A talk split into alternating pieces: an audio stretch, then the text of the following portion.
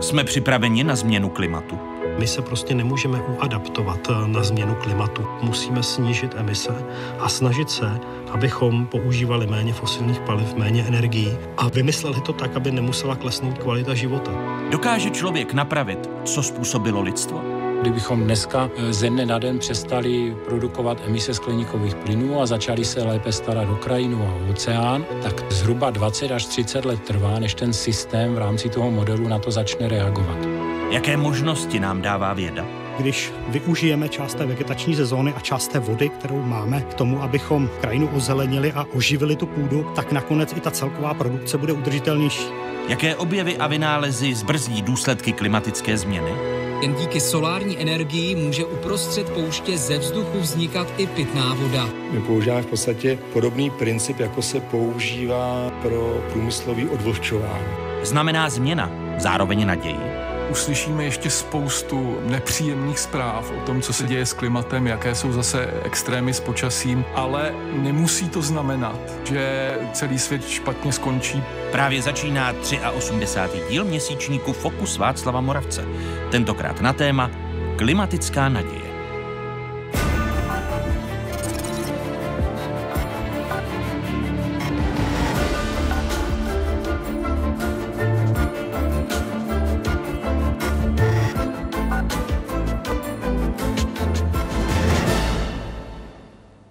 Rok 2023 jako nejteplejší rok v historii měření. Celé regiony na planetě Zemi letos trpěly smrtelnými vlnami veder, bouřemi či záplavami.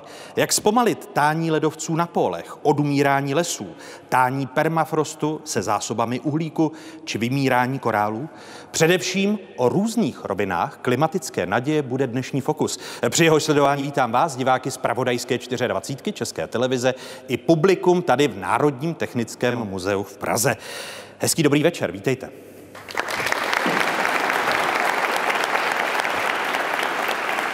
Právě v Národním technickém muzeu můžete vidět nejmodernější vynálezy své doby. Výdobytky techniky, důkazy lidských schopností, dnes ovšem muzejní skvosty a zároveň symboly věku kouře a emisí, který ještě zdaleka není za námi.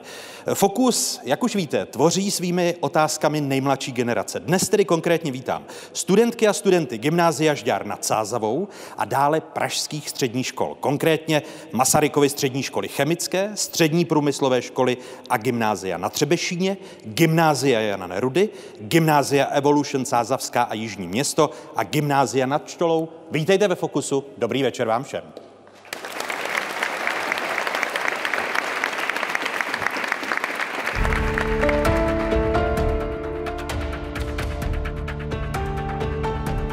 Nová energie.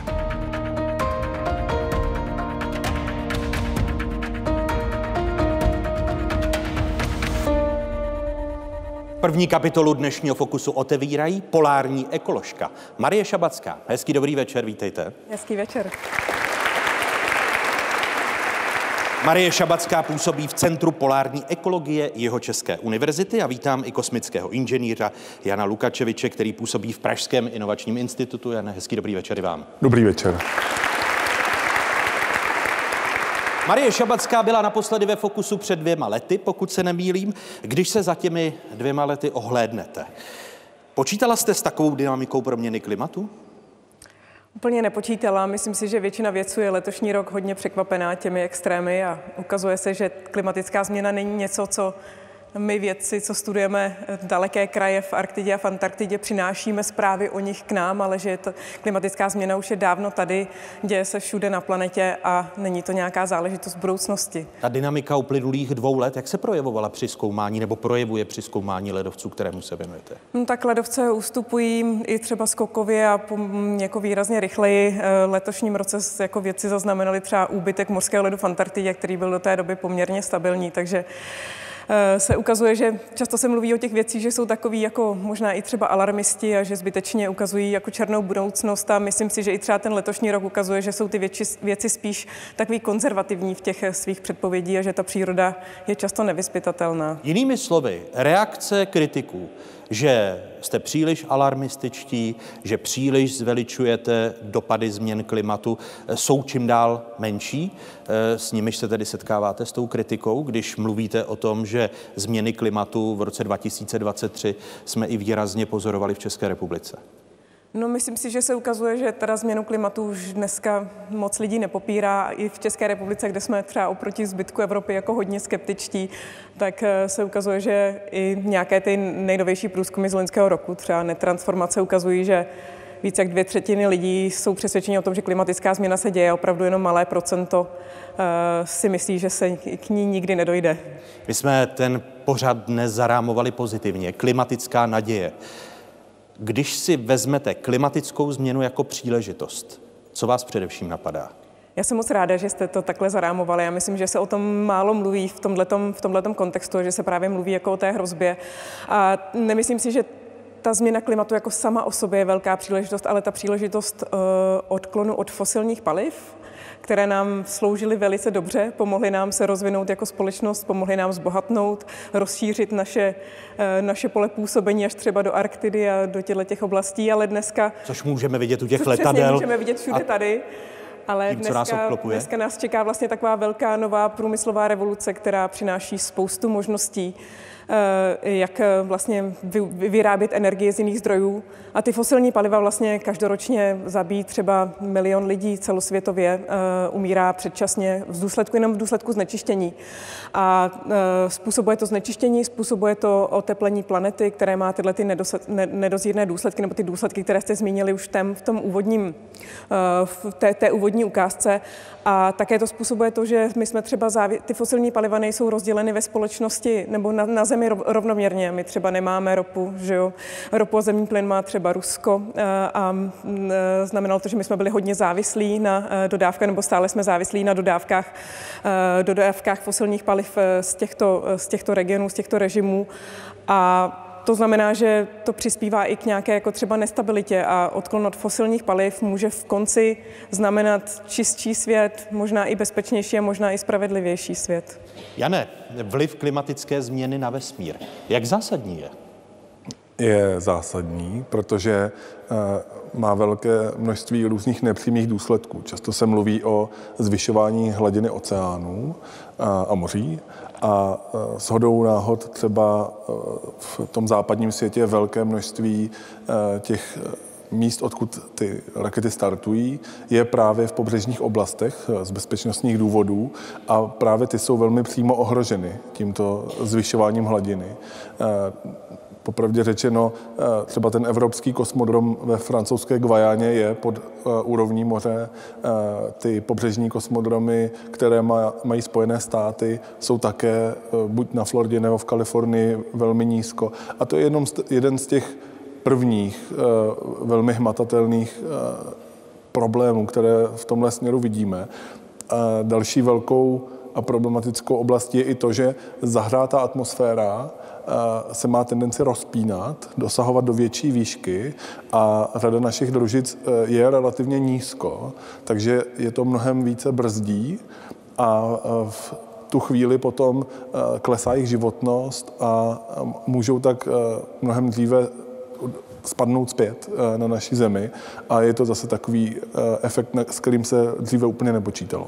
Vy jste založil projekt Marsonaut, který se zabýval otázkou pěstování rostlin v podmínkách Marsu. V čem může být výzkum Marsu užitečný a aplikovatelný právě v souvislosti s těmi klimatickými změnami, o nich se dnes večer budeme bavit?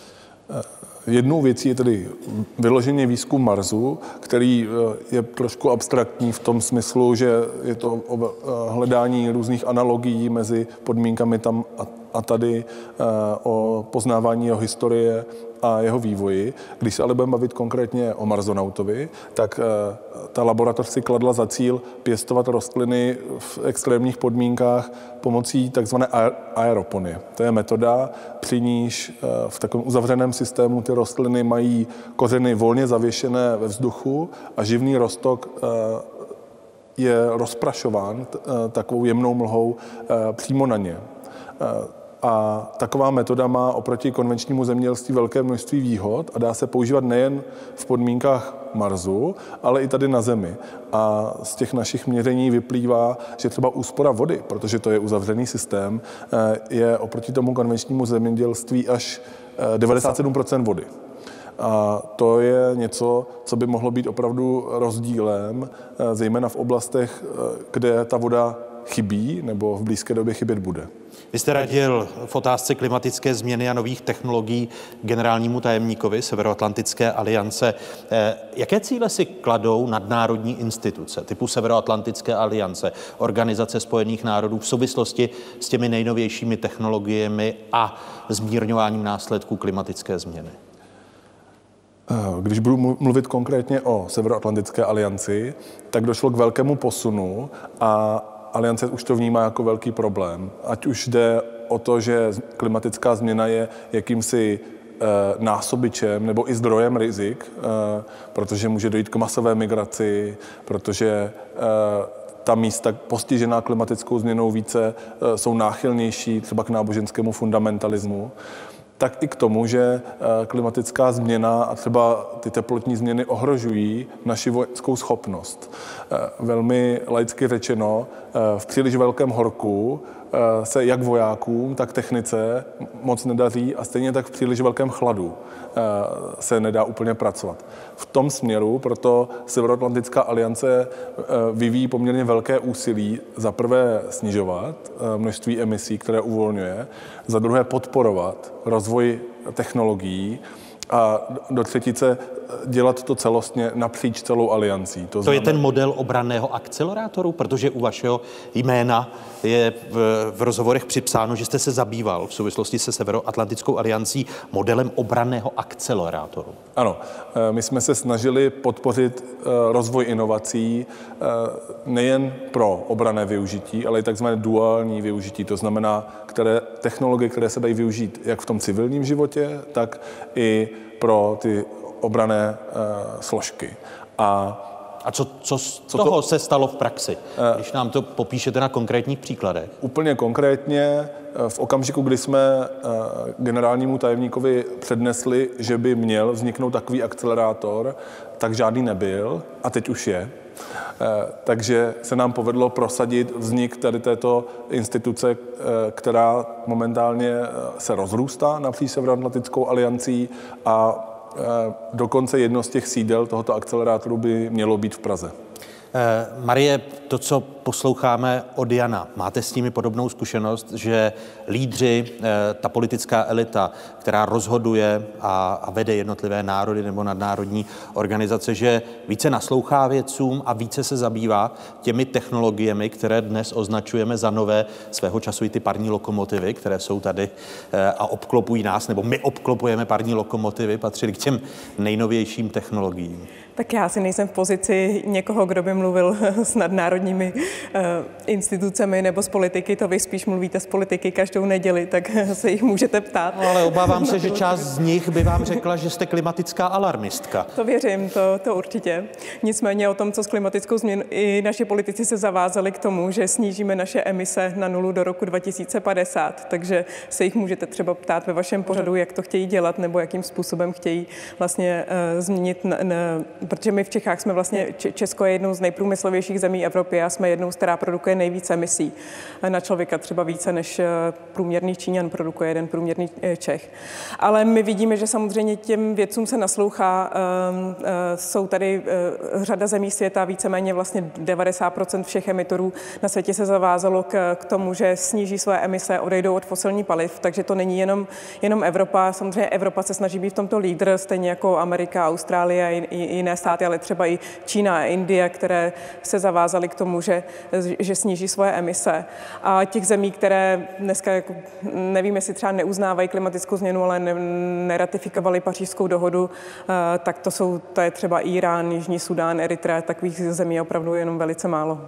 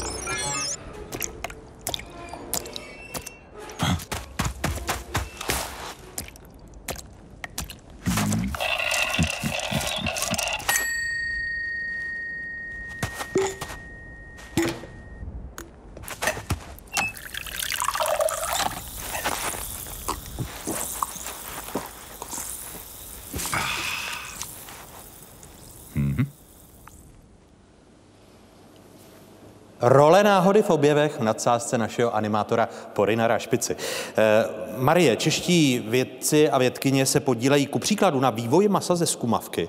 Eh, nakolik se v budoucnu bez těch podobných nových technologií neobejdeme? Tak to je těžká otázka. Tak asi mm, eh, bez nových technologií se určitě neobejdeme. Eh, když se koukáme jakoby z nějakého většího pohledu na to, jakým způsobem my vlastně musíme odejít těch fosilních paliv a snížit emise, tak je důležité si uvědomit, že my vlastně produkujeme emise ve všem, co děláme, ať už je to teda výroba energie, doprava, to, jak vyráb, nebo jakým způsobem získáváme potravu, jak vyrábíme materiály. Takže eh, my bude, potřebujeme technologie, abychom nahradili vlastně úplně všechno. Spousta těch technologií tady už je a ty nejdůležitější jsou samozřejmě při výrobě energie, protože to, to je to, kde my vlastně produkujeme největší množství emisí. A ve chvíli, kdy vyrábíte čistou energii, tak můžete třeba elektrifikovat dopravu a potom máte vlastně eh, bezemisní dopravu. Když se bavíme když si řekneme třeba právě nějaké ty konkrétní příklady, ale a to, je právě, to jsou právě ty možnosti, ve kterých já vidím tu obrovskou naději a ten, tu možnost pro nějaký třeba i rozvoj České republiky, kdy lidé se můžou právě podílet na tom, že eh, na, na, na, na těch nových technologiích. Eh, když se podíváte na to takhle trošičku z toho širšího pohledu, jak řešit tento problém, tak můžete tak tady není žádná jedna věc, jedna technologie, která by vyřešila všechny tyhle věci. Různá odvětví se, my používáme to slovo dekarbonizují různým způsobem a máte různé možnosti. Třeba Eh, když si vezmete, tak mluvili jsme o tom, o tom mase, tak to je opravdu jedna z, jedna z technologií, která třeba nemusí výjít. Jo? To my nevíme, jestli jako v budoucnu budeme jíst maso z laboratoře. Ale je to... Není se... tedy teď možné říci, že budeme konzumovat maso eh, z laboratoře v masovějším měřítku? Nemyslím si, že to víme dneska, protože ta technologie ještě, ještě má svoje, svoje eh, nějaké limity a je, velice, je poměrně drahá. Ale je to, mně se líbí třeba, že to je technologie, která řeší jakoby několik problémů najednou. A to je to, že my vlastně pro produkujeme, nebo máme všichni rádi stejky, máme rádi maso, do určité míry je i třeba potřebujeme, nebo potřebujeme ty, eh, ty živočišné bílkoviny, ale ten skot zabírá jako velké množství půdy, eh, produkuje řadu emisí. Naše zemědělství je asi zodpovědné asi za 7% emisí, polovinu je právě chov skotu. Eh, a také my často pěstujeme vlastně, nebo chováme ty, já nevím, krávy, prasata v poměrně nehumánních podmínkách. To znamená, že kdybychom vyráběli maso v laboratoři, tak to jako řeší několik několik, několik problémů najednou. A myslím si, že jsou zajímavé právě tyhle ty technologie, které se na to snaží koukat jako nejenom, nejenom na snižování emisí, ale na nějakou celkovou modernizaci a posouvání nás do toho, já nevím, třeba 22. století. No, otázkou je, Jane, jestli, protože vy zastupujete nebo reprezentujete instituci, eh, která má inovace v názvu. Eh, inovace znamená na počátku obrovské množství investic. Eh, je Česká republika tím národem, který byste označil za inovativní, že jsme si schopni eh, uvědomit, že ty prvotní investice jsou zapotřebí, protože ty inovace se mnohonásobně vrátí? Eh, myslím si, že úplně obecně se to říct nedá, že bychom byli země, která si to uvědomuje, protože se tady pochopitelně mění třeba politická reprezentace, eh, jsou tady různé další priority. Já bych se jenom dovolil doplnit, že my vlastně nemusíme čekat na nějakou budoucí technologii, která eh, teprve přijde a začne klimatickou změnu nějakým způsobem řešit, ale je to už velké množství řešení, které tomu můžou přispět teď a často je to jenom věc ať už ekonomického rozhodnutí, nebo třeba toho, že e, naši e, političtí nebo biznisoví lídři nevědí, že ty věci tady jsou. Jedním z, hezký, z hezkých příkladů je třeba rekuperace tepla v, ve výrobě, protože cementárenský nebo hutnický průmysl, které vyrábí ohromné množství materiálu, který potřebujeme, zároveň z historických důvodů vlastně neměli potřebu to teplo uchovávat nebo nějakým způsobem jímat. Takže třeba v cementárnách až 90% tepla je odpadní, přitom ta spotřeba energie je enormní. To jsou eh, ekvivalenty celých měst eh, v relativně malých provozech. Vy Takže... máte mikinu s poměrně optimistickým eh, nápisem Snaha je patrná. Jestli by v, českém, v českých poměrech nebyla lepší mikina Snaha je marná. Já, já jsem si ji vzal na schvál, protože uh, se domnívám, že uh, se to přece jenom mění a že často je to fakt otázkou dostat tu informaci k relevantním lidem a ti potom tu změnu můžou udělat. A e, myslím si, že se nám to třeba v Severoatlantické alianci v našem poradním sboru podařilo a tak věřím, že se nám to může podařit i tady. A ptáte se vy, studentky a studenti, protože Fokus a jeho unikátnost spočívá v tom, že se ptáte vy jako nejmladší generace. Hezký dobrý večer. Hezký dobrý večer vám všem zde i divákům z Pravodajské 24. Mé jméno je Jan Pecka, já jsem ze střední průmyslové školy a gymnázia na Třebešíně a můj dotaz bude směřovat asi primárně k vám, pane inženýre, ale paní Šebacká, pokud se chcete připojit, tak určitě to uvítám. Eh, letecká doprava je pro nás nesmírně důležitá. Vlastně já si nedokážu představit život bez ní. A bohužel eh, letadla jsou poháněna neekologickým palivem a vypouští spoustu výfukových plynů, navzdory tomu, že se výrobci letadel snaží tyto výfukové plyny omezit. Je vůbec možné nějakým způsobem nahradit tento typ neekologického paliva, aniž by došlo k, dá se říct, omezení vlastnosti letadel, například v, v podstatě délky doletu, kapacity nebo také finanční národnosti? Je náročnosti. To, pardon. Je, je to možné. E, popravdě řečeno, eh, je, je to jeden, jeden z velkých e, úkolů, kterým se zabývají e, výzkumníci a inženýři, kteří v leteckém průmyslu jsou.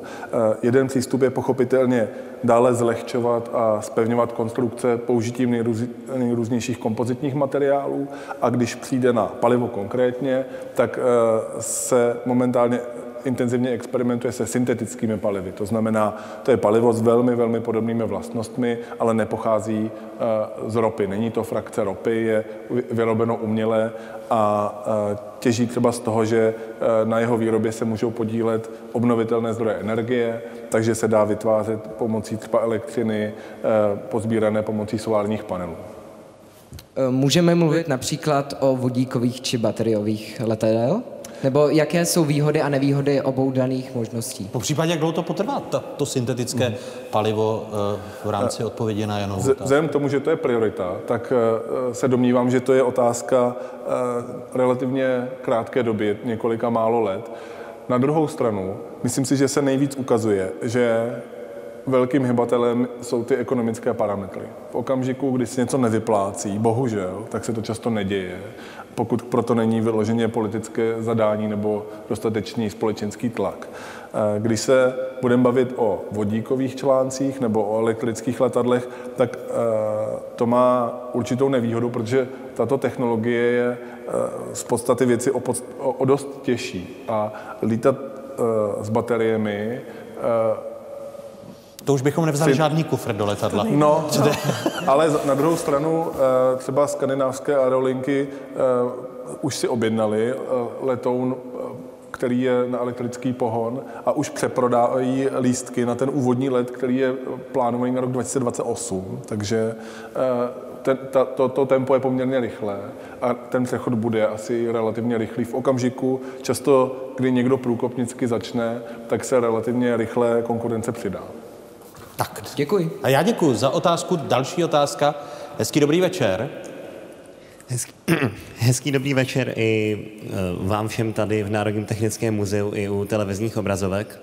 Já jsem Richard Šeteška, studii Gymnázium Jana Nerudy a chtěl bych se zeptat uh, obou hostů, Zda si myslíte, že i v dnešní době je realistické řešit aspoň menší části problémů klimatické krize, podobně jako jsme řešili třeba um, ozonovou díru na přelomu 80. a 90. let právě mezinárodními dohodami, a jestli jsme pořád schopní uh, právě těmito mezinárodními dohodami docílit uh, vlastně eliminování aspoň jednotlivých částí té obrovské klimatické otázky.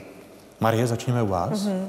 No tak já věřím, že ano, že jsou to jenom ty mezinárodní dohody, které nás vlastně donutily nějakým způsobem s tím něco dělat, že se ty státy zavázaly vlastně pod, pod, pod OSN eh, eh, k tomu, aby, aby snížili svoje emise, jak říkám, státy na celém světě. Takže já věřím, že ty mezinárodní dohody jsou tady samozřejmě klíčové. Samozřejmě není tady nějaký orgán, který by to vymáhal.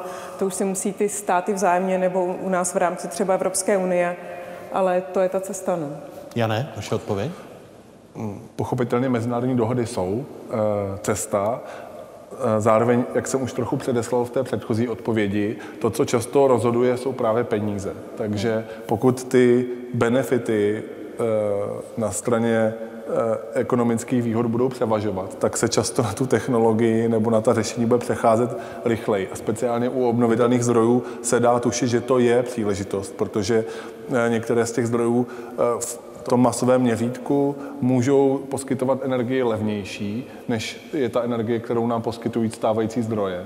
Případně, pokud nebude eh, levnější hned, tak eh, už jenom přesměřování těch finančních toků na tyto zdroje může vést k jejich rozvoji a dalšímu vývoji a třeba zefektivnění. Ostatně, když člověk srovná, v jakém stavu eh, pokroku byly solární panely před 15 lety a kde jsou teď, tak to je velký kus eh, cesty, kterou jsme ušli a podobně to může být i s těmi dalšími zdroji. Děkuji za vaši otázku. Richarda, děkuji za vaše odpovědi. Díky.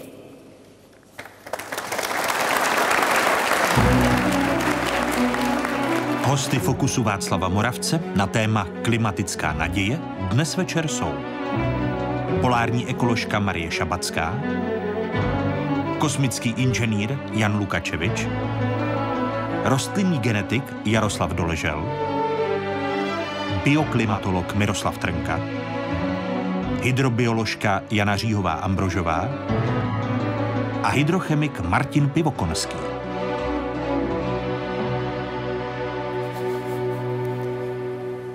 Ječmen jako naše rodinné stříbro.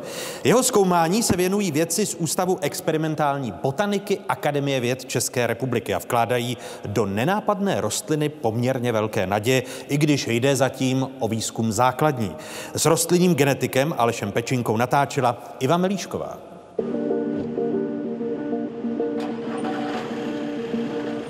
Co se týče ječmene, tak eh, naše pracoviště se podílelo na řadě významných eh, objevů a zjištění.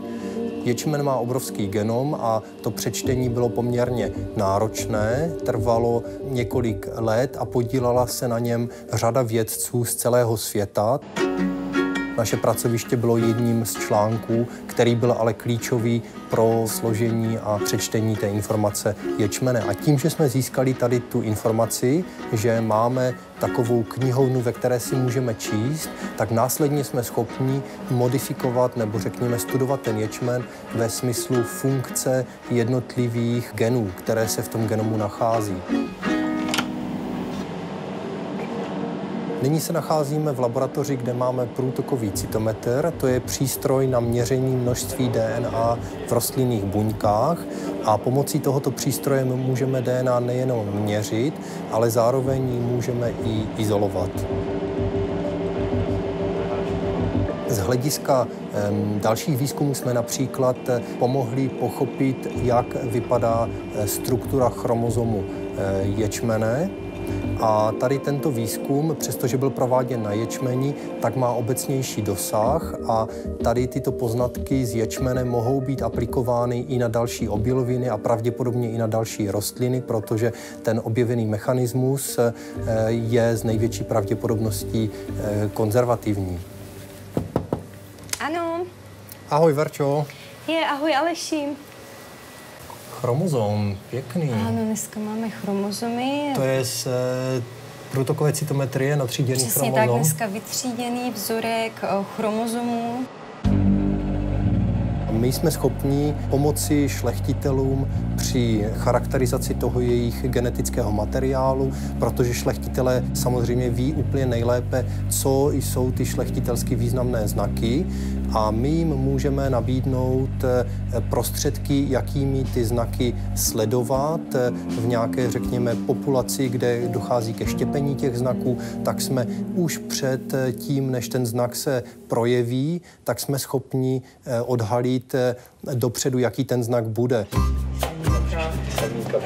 Pomocí tady těchto technologií i pomocí základu našeho výzkumu jsme schopni do budoucna vytvářet, eh, doufejme, ječmen, který bude odolnější vůči vlivům klimatické změny.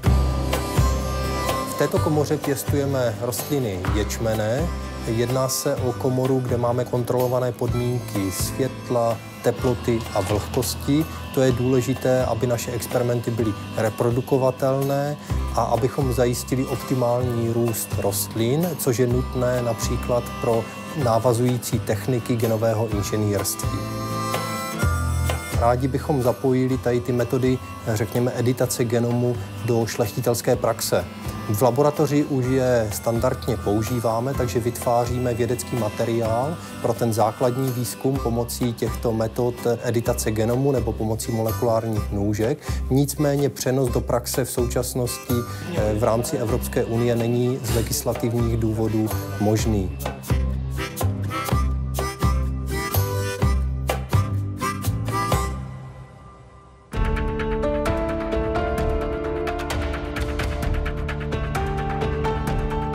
Nové jídlo.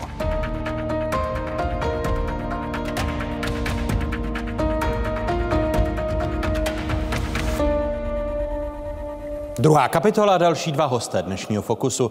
Tím prvním je rostlinný genetik profesor Jaroslav Doležel z Ústavu experimentální botaniky Akademie věd České republiky. Pane profesore, vítejte ve Fokusu. Dobrý večer. Dobrý večer. A naše pozvání do Národního technického muzea přijal i bioklimatolog z Ústavu výzkumu globální změny Akademie věd České republiky a také Mendlovy univerzity v Brně profesor Miroslav Trnka. Vítejte po čase ve Fokusu. Dobrý večer. Dobrý večer. Začnu u vás.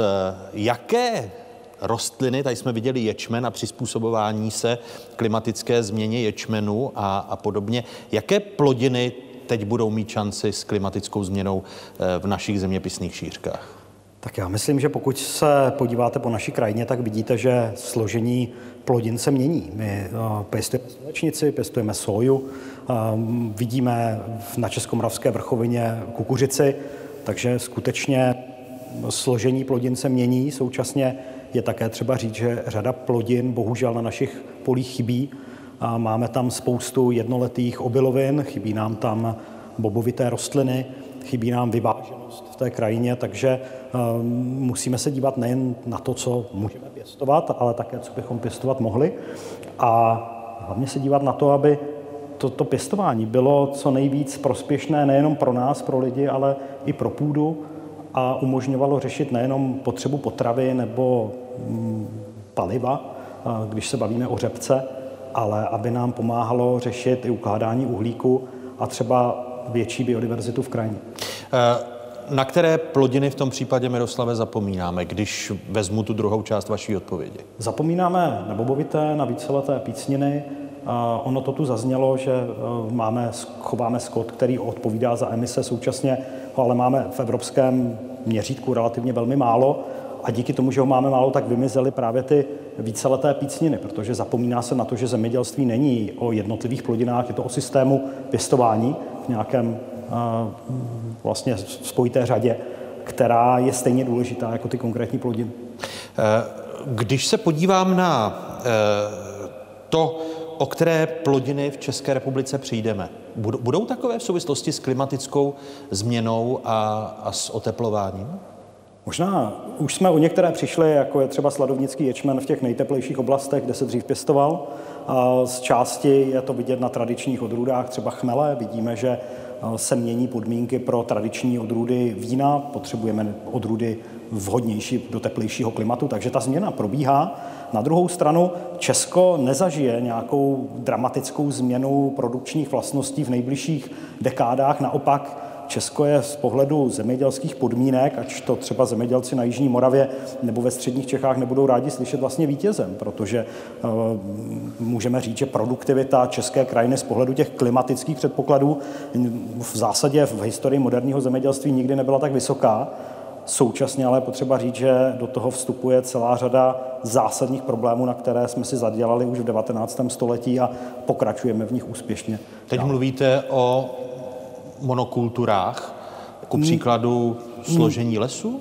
Mluvím, ano, to je jeden pohled na lesnictví, ale bavíme-li se o zemědělství, tam i třeba Orba, která dramaticky zvýšila produktivitu, umožnila zlevnit potraviny, zlepšit jídelníček, to zase patří k tomu pokroku, který začal v tom 19. století, tak ale současně urychlil odbourávání organické hmoty a úplně změnil půdní edafon. A my dneska hospodaříme s těmi plodinami de facto v některých oblastech na minerálním substrátu. Chybí tam z velké části ty vhodné symbiotické bakterie, které by nám třeba umožnily snížit dávkování dusíku.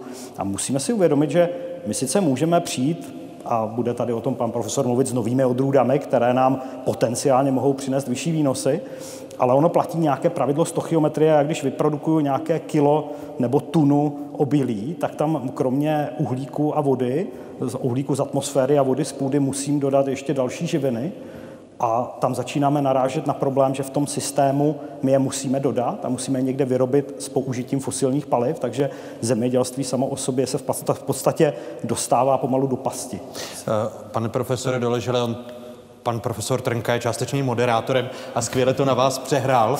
Eh, co, co je pravděpodobnější?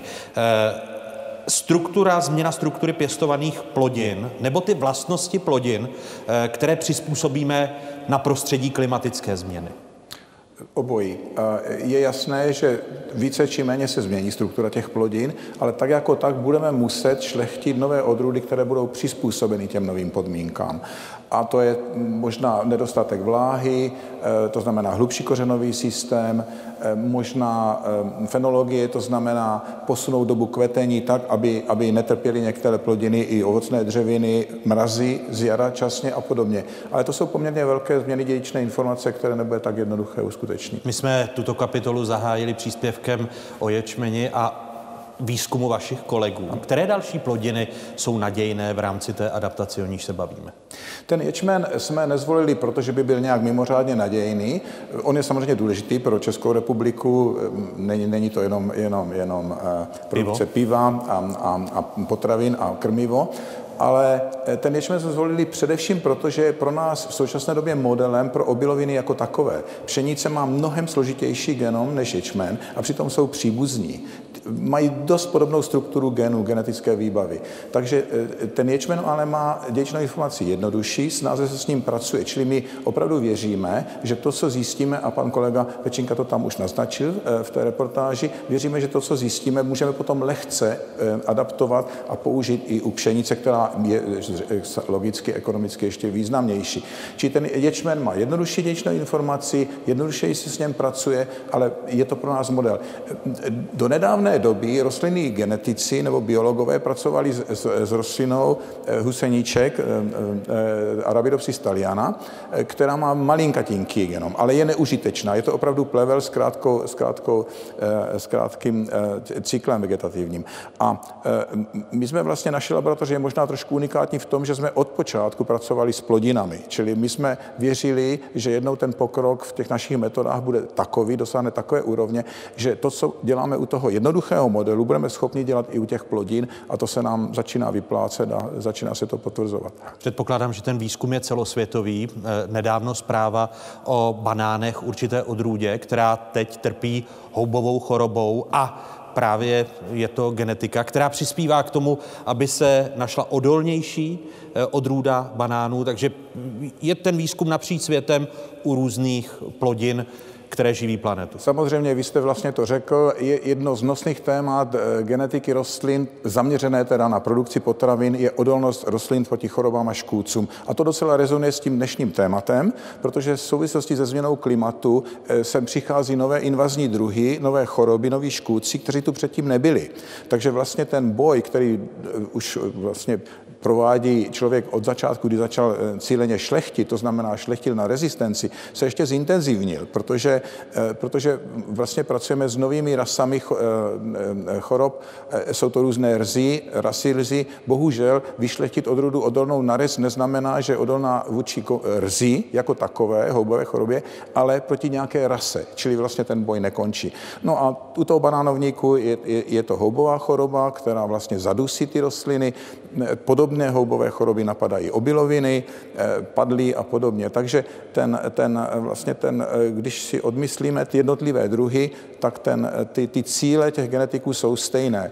Eh, odolnost voči chorobám a škůdcům, což zase sníží zátěž životního prostředí chemikáliemi, eh, stabilita výnosů, odolnost proti změně klimatu. Eh, vysoké teploty jsou také problém pro rostliny a pro reprodukci, čili ta témata vlastně jsou stejná v principu u všech, u všech hospodářských plodin. Možná naivní otázka. Proč není možné spoléhat na to, že rostliny se adaptují samy? Že musíte vstupovat do hry e, směněním genů? Rostliny by to udělali, kdybychom jim dali milion let, nebo 10 milionů let, nebo 100 milionů let. Ale my, na něm, my, my to chceme za rok, za dva, za pět, za deset let. E, takže e, není, pokud chceme ty rostliny nebo ty plodiny dál pěstovat, tak nezbude nic jiného, než je šlechtit. A dokonce i ty šle, klasické šlechtilské postupy jsou bohužel při vší úctě ke šlechtitelům pomalé. Takže potom už opravdu začínáme mluvit o těch nových, nových technikách šlechtění. Můžeme se, Miroslave Trnko, spolehnout na editaci genomu, jako to mluví pan profesor Doležel? Já si myslím, že nemůžeme a on to i naznačil. Je to prostě jedna, jeden nástroj v té skládačce, kterou máme, protože i když budu mít sebeodolnější odrůdu, která bude schopná odolat suchu, tak pořád potřebuju, aby v půdě získala živiny, aby tam správně fungovala, zakořenila, aby ta půda, když přijde srážka, tak aby tu srážku vsákla a nikoli, aby ji odvedla po povrchu. A bohužel mm, nejenom česká půda, ale obecně půda, kterou obospodařujeme, eh, ty svoje vlastnosti v průběhu let hospodaření zhoršuje a proti tomu jde růst populace. My nemáme nekonečné množství půdy, de facto jsme na limitu, už nemáme moc lesů, které můžeme vykácet a nebo savan, které můžeme rozhorat. A v tu chvíli to znamená, že musíme zintenzivnit využití té krajiny v těch nejlepších místech, které máme, ale musíme to udělat tak, abychom nezhoršili vlastnosti půdy, protože tím se opravdu dostaneme do pasti. A uh, abych... A máme na to, máme na to už recepty? Jsme, jsme na tento nový způsob myšlení a nový způsob zemědělství připraveni? Já si myslím, že to je proces, který bude trvat hodně dlouho a zemědělství je extrémně konzervativní a je to extrémně riskantní, protože v řadě případů, když přecházíte na ten nový systém a, a ten systém v zásadě existuje, tak je to spojeno s nižšími výnosy, je to spojeno s většími náklady, s většími riziky, protože vy jste se v podstatě stáváte jakýmsi ostrovem biodiverzity, který láká právě škůdce choroby, protože tam je to méně intenzivní, tam ten tlak není tak veliký, takže ti pionýři to mají paradoxně úplně nejtěžší a naše experimenty na Hané jsou toho dokladem, kdy prostě bojujeme s hraboši daleko víc než na okolních pozemcích a zdá se, jako by to byl produkt toho nového systému, ale je to dáno tím, že vytváříme v té krajině jako v podstatě refugium. Ve chvíli, kdy změníme ten systém hospodaření, tak ten tlak bude výrazně menší, ale nemůžete jednoduše přesvědčit eh, jaksi tak důležitý sektor, jako je zemědělství, aby změnil celé to vnímání, dokud nemáte recept, kterým dokážete přivést na to místo a říct, podívejte, ono to funguje. Když to uděláte, tak ano, ztratíte, ale to vám bude kompenzováno, my vám řekneme, a řekneme státu, kolik ta kompenzace má být, nebo to bude děl, řešeno formou třeba uhlíkových kreditů. Ten, ty cesty existují, jenom... Uh, Uhlíkový kredit je co? My si všichni představíme kredit asi v bance, nebo... Je to něco podobného, kde v podstatě vy uh, uložíte tu vhodnou technologií klasicky vlastně správného zemědělského hospodaření uhlík navíc, který někdo jiný by vlastně musel přestat produkovat a jsou tady technologie, a říkal to tady Jan Lukačevič, jako je třeba letecká doprava, kde je velmi složité ty emise snížit. Jsou některé prostě výroby, kde se neobejdeme bez fosilních paliv ani do budoucna a tam je právě ta cesta vlastně snižovat eh, emise i tím způsobem, že je budu ukládat do půdy.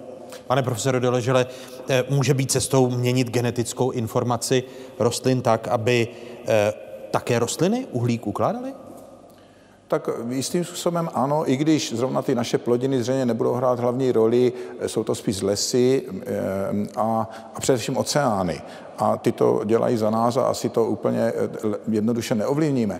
Ale samozřejmě, že ano, protože eh, větší kořenový systém bude znamenat, že se více organické hmoty dostane do půdy a zůstane tam, eh, dostane se do větší hloubky a podobně. Ale já bych se možná vrátil ještě k tomu editování. Z toho, co tady vlastně si povídáme, je jasné, že to řešení musí být komplexní, to nakonec zaznělo už, už v, tom, v tom prvním okruhu. Čili otázka půdy, otázka hospodaření vody v krajině, krajině, ale šlechtitelé samozřejmě musí udělat svůj díl a to je šlechtění odrůd eh, odolných vůči zvýšené teplotě, eh, eh, určitému období sucha. Máme krásný příklad modifikované pšenice v Argentíně, která má o 20 větší výnos právě proto, protože je schopna překonat ta krátká období sucha. Samozřejmě z pšenice, jak rád říkám, kaktus neuděláme, ale, ale kratší období sucha překoná, aniž by vlastně přešla do toho módu senescence, žloutnutí a vlastně končila vegetaci.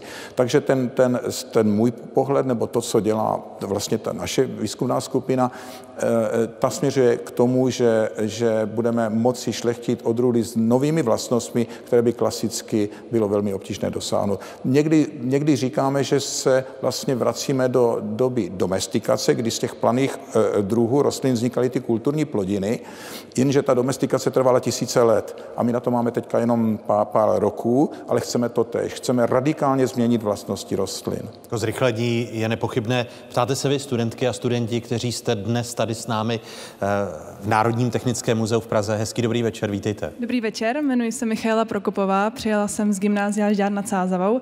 Chtěla bych navázat na již zmíněný chmel, protože v nedávné studii eh, z října 2023, eh, pod níž máte jméno i vy, pane profesore Trnko, jste zjistili, že výnosy chlemu, chmelu z důsledku klimatických změn by do roku 2050 mohly poklesnout až o 18% a zároveň alfa látky, které dodávají pivu hořkost a chuť, až o 31 A proto bych se chtěla zeptat pana profesora Doležela, zda si myslí, že by se tento v vozovkách poškozený chmel mohl nahradit geneticky modifikovaným chmelem technologií CRISPR, čehož mimochodem dosáhli jako první naši vědci z Biologického ústavu Akademie věd České republiky. Děkuji.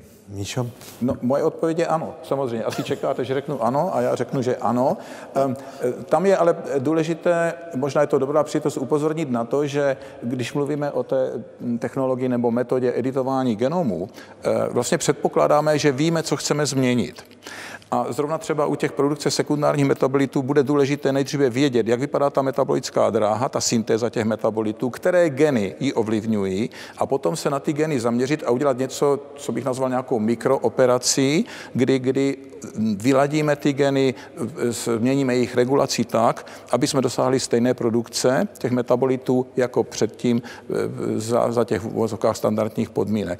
To se, se týká i výnosu. Čili tam bych rád upozornil na to, že je důležité studovat dědičnou informaci, vlastně dekódovat ji, porozumět tomu, jak ovlivňuje vlastnosti rostlin a pak teprve může nastoupit ta operace genomu, kdy, kdy budeme editovat a, a opravovat ten text dědičné informace. Míšo, vy, vy, vy nemáte odstup ke geneticky modifikovaným e, rostlinám, protože chtěl jsem se zeptat pana profesora Doležela na to, že v Evropské unii jsou přeci jen přísnější a restriktivnější pravidla, která se týkají geneticky modifikovaných potravin. Máte vy jako zástupkyně nejmladší generace k tomu odstup, nebo myslíte, že to, že to je pokrok eh, a bude se muset změnit i evropský postoj? Já si myslím, že to je určitě pokrok, ale zároveň bych pak chtěla vidět i ty vedlejší eh, důsledky, jaký bude mít eh, třeba eh, na konzumenty, pokud budeme třeba pít pivo, řekneme, tím geneticky modifikovaným chmelem, tak jaké to bude mít pro nás potom důsledky. Miroslave a pak pan profesor Dorožel. Já bych jenom ještě krátce se vrátil k té otázce, protože my jsme v té studii se soustředili na odrůdy, které jsou tradiční, to znamená pěstovali je naši předkové pravděpodobně už na konci 19. století. Jsou to ty nejtradičnější odrůdy, které jsou také nejvíce hodnoceny pro svoji chuť. A na nich je kouzelné to, že oni se pěstují v podstatě klonovým způsobem a nemění se po celou tu dobu, takže je to ideální materiál, na kterém je krásně vidět, jak ta změna klimatu v podstatě ty staré odrůdy odbourává nebo jim způsobuje problémy. Samozřejmě šlechtitelé proti tomu šlechtí nové odrůdy, ale neradi to někteří slyší, ale ty odrůdy prostě nejsou těmi pivovarníky tak vysoce hodnoceny jako ty tradiční odrůdy. Takže to je kouzelný příklad, my se dokážeme adaptovat, ale ta adaptace prostě není. Jinými slovy, když nám nechutná pivo, nemusí to být eh, špatným sládkem, ale špatnou odrůdou. Já bych si troufal říct, že dobrý sládek si poradí i s výzvami tohoto typu. Eh, Jaroslave. No, možná dvě, dvě reakce. Ta první je na to, co říkal pan kolega. Tady právě může hrát velkou roli, mohou hrát velkou roli ty, ty metody editování genů. Vezmeme tu starou tradiční odrůdu, nebudeme křižit a šlechtit novou. Vezmeme tu starou a vyladíme ji, vylepšíme ji nějakým tím mikrochirurgickým chirurgickým zákrokem dědičné informace.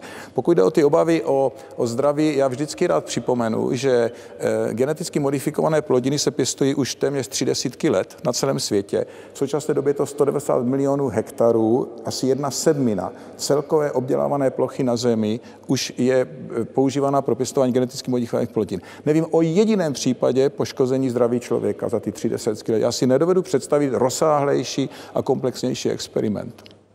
Dobře, děkuji moc za rozsáhlou odpověď. My děkujeme Míše za otázku. Kdo se ptá další? Dobrý večer. Dobrý večer, příjemný, hezký večer vám zde i televizním divákům. Já se jmenuji Krištof Navara, jsem student Pražského gymnázia Evolution Sázavská a mám vlastně rozšiřující otázku k něčemu, co už tady padlo. Eh, světová populace roste asi nejrychleji, co kdy rostla v historii lidstva a některé předpoklady a modely eh, z OSN předpokládají, že dokonce do roku 2100 by se rozrostla až na 10 nebo 11 miliard. A zároveň, jak už zde bylo řečeno, eh, nemáme zde mnoho místa, takřka už není netknuté přírody a je velice málo půdy, která by nebyla dehonestovaná vlastně jako neekologickým zemědělstvím. A proto mne zajímá, zdali moderní technologie můžou e, pomoct, aby bylo vyprodukováno dostatek plodin pro takový, tak velký počet lidí a zároveň na tak malém prostoru? A pokud ano, jestli to jde dělat přirozeně, anebo je potřeba nějaké genetické modifikace? Děkuji. Tak, Krištofe, e, poslouchejte, jestli budou zodpovězeny obě vaše otázky. Začneme Miroslavem Trnkou. Za prvé je to obrovská výzva, Zatím jsme tu výzvu zvládali. Pokud se podíváte na křivku vývoje populace, na začátku eh, století nás bylo v podstatě no, vlastně třetina. Zvládli jsme ten nárůst eh, za cenu poměrně značných nákladů i emisních v podobě fosilních paliv. A teď to chceme dělat na stejné ploše, bez těch emisních paliv nebo bez emisí eh, fosilních, fosilních paliv, takže to bude mimořádně složité. Navíc to komplikuje ta změna klimatu. Jako ten problém, ta výzva by byla těžká sama o sobě, ale já si troufám říct, my jsme dělali nedávno studii na pšenici, která jasně ukázala, že místa, kde pěstujeme pšenici, a to je pan profesor Dolža říká, že pšenice není kaktus, ale z pohledu zemědělských plodin to prakticky kaktus je. Ona je mimořádně proti kukuřici i rýži nenáročná na vodu, pěstuje se v místech, kde je málo vody nebo se nedá zavlažovat. A tahle místa dneska jsou suchem zasahována maximálně kolem, jak si, když vezmu celosvětovou plochu pšenice, maximálně v nejhorších letech mezi 10-15 procenty. Ty naše projekce říkají, že sucho bude zasahovat třetinu, někdy až dvě třetiny té plochy. Takže my máme odpověď, se nabízí standardními technikami, to půjde velmi složitě, bez uh, nových odrůd, které si dokáží poradit, bez technologie, která vlastně využije všechny možnosti, které nám dává půda a biologický život na to, abychom vyprodukovali ty potraviny, tak to prostě nepůjde. Já jsem přesvědčen o tom, že standardní model zemědělství, tak jak ho známe, třeba z rostlinné produkce v Česku, eh, do těch budoucích klimatických podmínek má tak velké limity, že nedokážeme dokáz, do, si dosáhnout těch výnosů, které potřebujeme. Takže za mě zemědělství je jedna z největších výzev a bohužel podceňovaná. Je potřeba říct, že zemědělský výzkum stále nepatří mezi ty oblasti, kterým je věnována jaksi prioritní pozornost a měla by. Odpověď Jaroslava Doležela? Já, já jenom velmi rád slyším to, to, co pan kolega řekl.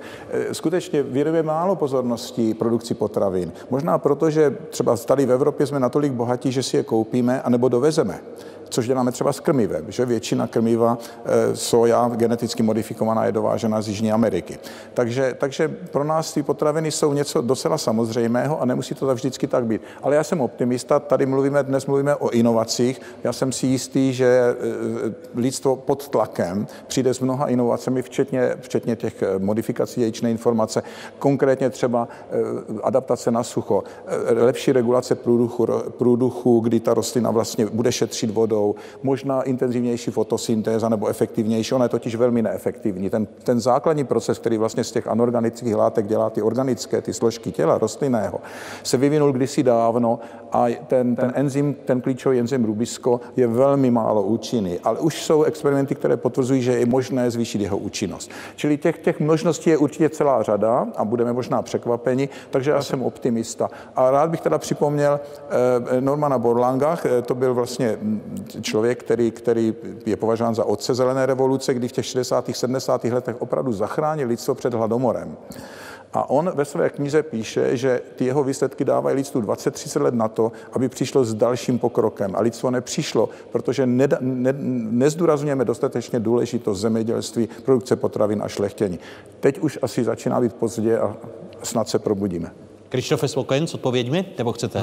Jestli můžu doplnit ještě. Eh, padlo teda tady, že inovace asi přijdou a nějaké genetické úpravy jsou budou dít a částečně už tady na to odpověď padla, ale jsou skutečně jako u všech eh, rostlin napříč celým rostlinným spektrem eh, je v pořádku dělat tady ty inovace, nebo existuje nějaká etika a hledí se na to, že by to po případě tady ty úpravy mohly mít dopad nějak na náš organismus? Děkuji, já tyto otázky mám velmi rád.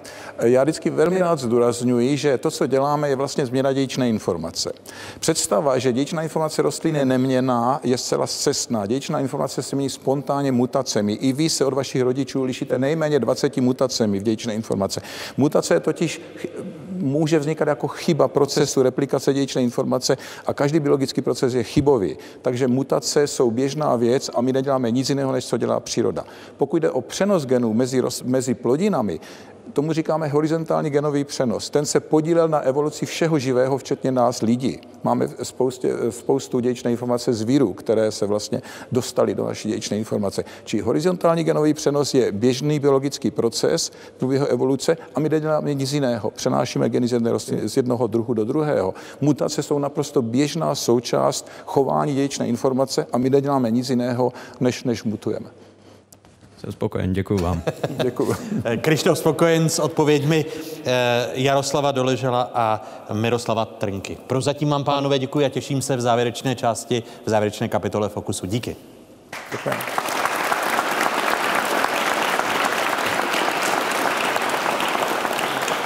Český úspěch na výstavě Expo v Dubaji. Tady v Pražském národním technickém muzeu, ze kterého vysíláme dnešní fokus, můžete stále vidět exponáty, které Česká republika v Dubaji představila. Je mezi nimi také nejslavnější kousek, kterým tým z Českého vysokého učení technického v Praze udělal, tak říkajíc, díru do světa. Jejich vynález dokáže neviditelnou vodu ze vzduchu proměnit ve vodu pitnou. Natáčela Kamila Vondrová. Celý vývoj okolo eh, získávání vody ze vzduchu v poušti eh, započal v kontextu výstavy Expo v Dubaji, kdy nás oslovil komisář pavilonu Expo pro Českou republiku. Zda bychom byli schopni eh, takové zařízení vynalézt. Vývoj zařízení musel započít vlastně s vytvořením matematických modelů, kde jsme si simulovali provoz v těch nejsuších podmínkách na světě. Proto tady máme na Ocebu klimatickou komoru, kde si můžeme eh, vytvářet podmínky velmi suchého a horkého vzduchu a pro dané podmínky můžeme měřit, kolik vody eh, zařízení vyrobí. Zařízení využívá speciální materiál, který je schopen do sebe absorbovat molekuly vody Eh, které se po zahřátí uvolní. Takže my jsme schopni si velmi suchý vzduch eh, navlhčit. Tak je ochlazením jednoduché z něj získat vodu, která kondenzuje na povrchu chladiče. Zařízení je určené zejména pro lokality s velmi suchým vzduchem a s velmi vysokou teplotou vzduchu. Například do prostředku Sahary či do Austrálie nebo do vnitrozemí Severní Ameriky. Ještě před samotnou instalací zařízení probíhalo testování ve vnitrozemí eh, Spojených Arabských Emirátů, kde po dobu půl roku eh, bylo eh, v provozu autonomně pouze za využití solární energie a vyrábělo přibližně 100 litrů vody za den. Po úspěšném testování byla poptávka zařízení zmenšit a tím započal vývoj zařízení Magda, Zařízení Magda vyrábělo uh, přibližně 10 litrů uh, pitné vody uh, za den v autonomním režimu. Před dvěma lety započal projekt zařízení EVA, kde byl kladen důraz na to, aby zařízení bylo provozu ze sítě. Zařízení EVA má výhodu ve velmi rychlém uvedením do provozu, kdy díky tomu, že má vlastně mobilní podvozek, tak samo najede vlastně na korbu auta, nepotřebujete k tomu vysokozdvižný vozík, můžete ho převést přímo do lokality, kde v danou chvíli je poptávka po pitné vodě. Zařízení sjede z korby auta samo, strčíte ho do zásuvky a do půl hodiny můžete vlastně dodat první litr pitné vody. A zařízení tedy je možné provozovat 24 hodin denně ze sítě a je schopné uprostřed Sahary vyrobit přibližně 30 až 35 litrů vody za den. V Evě je eh, zásobník destilované vody, eh, protože to je ta voda, kterou získáváme, kterou my pak musíme mineralizovat, musíme ji vyčistit od eh, bakterií a následně ji můžeme pít. Pokud se bavíme v kontextu uh, zařízení EVA, což je akronym uh, Emergency Water from Air, tak tady to zařízení je myšleno jako nouzový zdroj pitné vody uh, pro situace, kdy je například kontaminovaná pitná voda, případně pro události během ozbrojených konfliktů. Eh, nicméně jsme se setkali během testování v Austrálii, že eh, i vnitrozemí Austrálie, kde lidé žijí, tak eh, i zde je poptávka pro pitnou vodu ze vzduchu, kdy tři měsíce v roce dovážejí balenou vodu a i tam by dokázali přemýšlet o tom, že takové zařízení budou mít vlastně jako součást technologie v domě. Já pevně doufám, že tohle zařízení nebude určené pro naše klima na naší lokalitu. Předpokládám, že je opravdu cílené do lokalit, kde je velmi suchý vzduch a opravdu extrémně vysoké teploty. Eh, předpokládám, že v České republice v horizontu příštích desítek let úhrny srážek budou podobné a je pořád se vyplatí sbírat dešťovou vodu.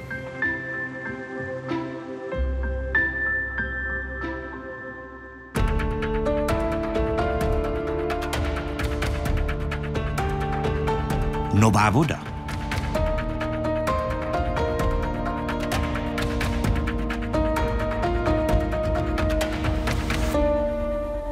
Tak zní název třetí kapitoly, ve které vítám hydrobioložku Janu Říhovou Ambrožovou z Vysoké školy chemicko-technologické v Praze. Dobrý, Dobrý večer, večer, vítejte. A naše pozvání přijal i hydrochemik Martin Pivokonský, ředitel Ústavu pro hydrodynamiku Akademie věd České republiky. Vám přeji dobrý večer. Dobrý večer. Možná základní otázka. Máme dostatek vody nebo budeme potřebovat podobné technologie EBU, podobné přístroje, které vyvíjejí vědci z Českého vysokého učení technického? Ono to tam vlastně už zaznělo na konci toho příspěvku, zaplať pán Bůh máme. Eh, když si vezmeme nějaké globální množství vody, která spadne na území České republiky, tak pro vaši představu my eh, na naší spotřebu, na kompletní eh, zemědělství, průmysl a naše, pro naše domácnosti spotřebujeme cirka 5% té vody, která u nás spadne. Co je problém, je, že s ní špatně hospodaříme. Jinými slovy, k lepšímu hospodaření bude zapotřebí stavět nové nádrže? Eh, Asi ne, jedna z nejčastějších... To je úplně nejčastější otázka, otázka, kterou dostáváte. A bude to také potřeba.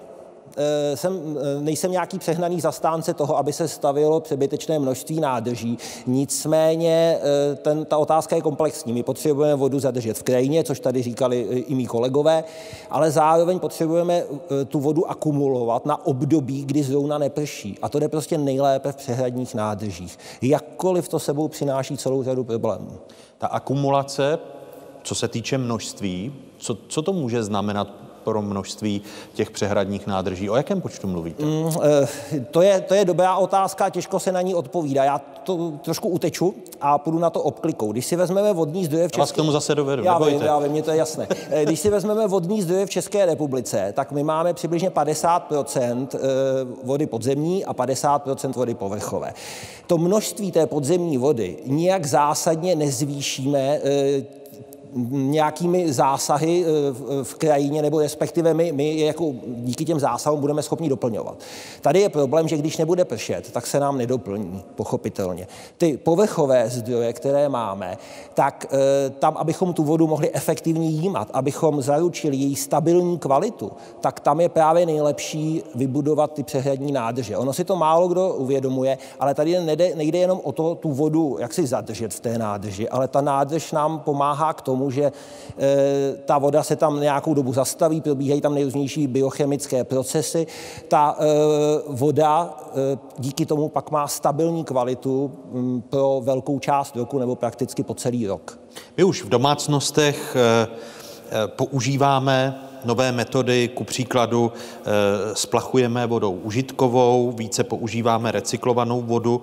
Eh, s těmi dnešními technologiemi je to možné, jaké další technologie přijdou, které budou šetrnější nebo na nich se pracuje a, a týkají se toho našeho běžného života? No, oni ty technologie vlastně už existují, my je, my je máme. Nic tak zásadního se asi e, v dohledné době, co se technologií týče, nestane. My v podstatě umíme vyrobit pitnou vodu nebo nějakou užitkovou vodu nebo vodu pro naši spotřebu e, prakticky z čehokoliv. V podstatě z jakékoliv vody umíme vyrobit e, pitnou vodu? Ano, ano, třeba i z prasečí kejdy. Otázka je, za kolik, jestli se nám to vyplatí a jestli to chceme dělat. Což samozřejmě rovnou odpovím, nevyplatí, nechceme to dělat. No nebo o tom spíš nechceme vědět, i kdybychom to dělali. No já, to je, to je taky vlastně jako docela dobrá poznámka, protože eh, celá řada lidí eh, má takový jakoby určitý etický problém s tím používat recyklovanou vodu. Eh, ať už, a už vůbec ne třeba pro pitné účely. A já vždycky říkám, že my to vlastně děláme. My už běžně tu recyklovanou vodu používáme, protože my naše třeba přehradní nádrže, dám typický příklad, je tady hodně hodně diváků z Prahy a vlastně i na Vysočině používají vodu ze želivky, a e, Želivka, nebo respektive z údolní nádrže Švihov, která je na řece Želivka, no a tam je třeba Pelzimov. A Pelzimov vypouští odpadní vody z čistírny odpadních vod do té řeky Želivky nebo v tom povodí a ty samozřejmě nějakým způsobem přitékají, eh, přitékají do té nádrže, takže ta voda určitým způsobem recyklovaná už je. Eh, dokonce, když si vezmeme období toho eh, velkého sucha 2014 až 2019 přibližně, tak existovaly nádrže, které využíváme pro pitné účely. Typickým příkladem je nádrž Vrchlice v Polabí na říce, Vrchlici, na říce Vrchlici, která zásobuje Kutnohorsko pitnou vodou. Tak ten odběr odběr té, té vody z té nádrže pro té pitné účely byl větší než přítok do té nádrže. Jinými slovy, neustále se nám snižovala e, hladina té vody v nádrži, byl i vysoký nebo veliký od, e, výpar z té nádrže, pochopitelně, protože bylo to, to období bylo extrémní teplo. A e, přítok do té nádrže v podstatě, a teď to trošku jako přeženu, ale ne až tak moc, byl dotován výtoky z odpadních trubek, z čistě odpadních vod z kanalizací. Takže to, co do té nádrže přitýkalo v období toho extrémního sucha, v podstatě byla odpadní voda. Nemáme si tedy dělat starosti. E, synice. e, když se podíváme, synice, zelená koupaliště, e, když je příliš velké teplo, jak se nám mění voda právě v důsledku klimatické změny? Já, pane Moravče, děkuji za tuto otázku, protože tu klimatickou změnu jako hydrobiologové významně vnímáme, zejména u vody, která, nechci říkat přímo stagnuje, ale u stojatých vod, které se používají nejenom pro úpravu na vodu pitnou, o čemž tady určitě bude Martin povídat v dalším vstupu, ale týká se to rekreace. My máme rádi vodu, která je vonavá, nesmrdí, nemá takzvanou tu organoleptickou závadu. To je to, co my vidíme. My vidíme biomasu organismů v podobě sinic, jak jste zmínil, když už je to v takovém množství, co je patrné a postižitelné. Ale kdyby byla otázka směrem Sinice a pitná voda, no tak pane bože, to nechceme. Nechceme, samozřejmě víme o sinicích strašně moc informací, které jsou posledních 30-40 let, tak souvisejí významně s jejich toxicitou.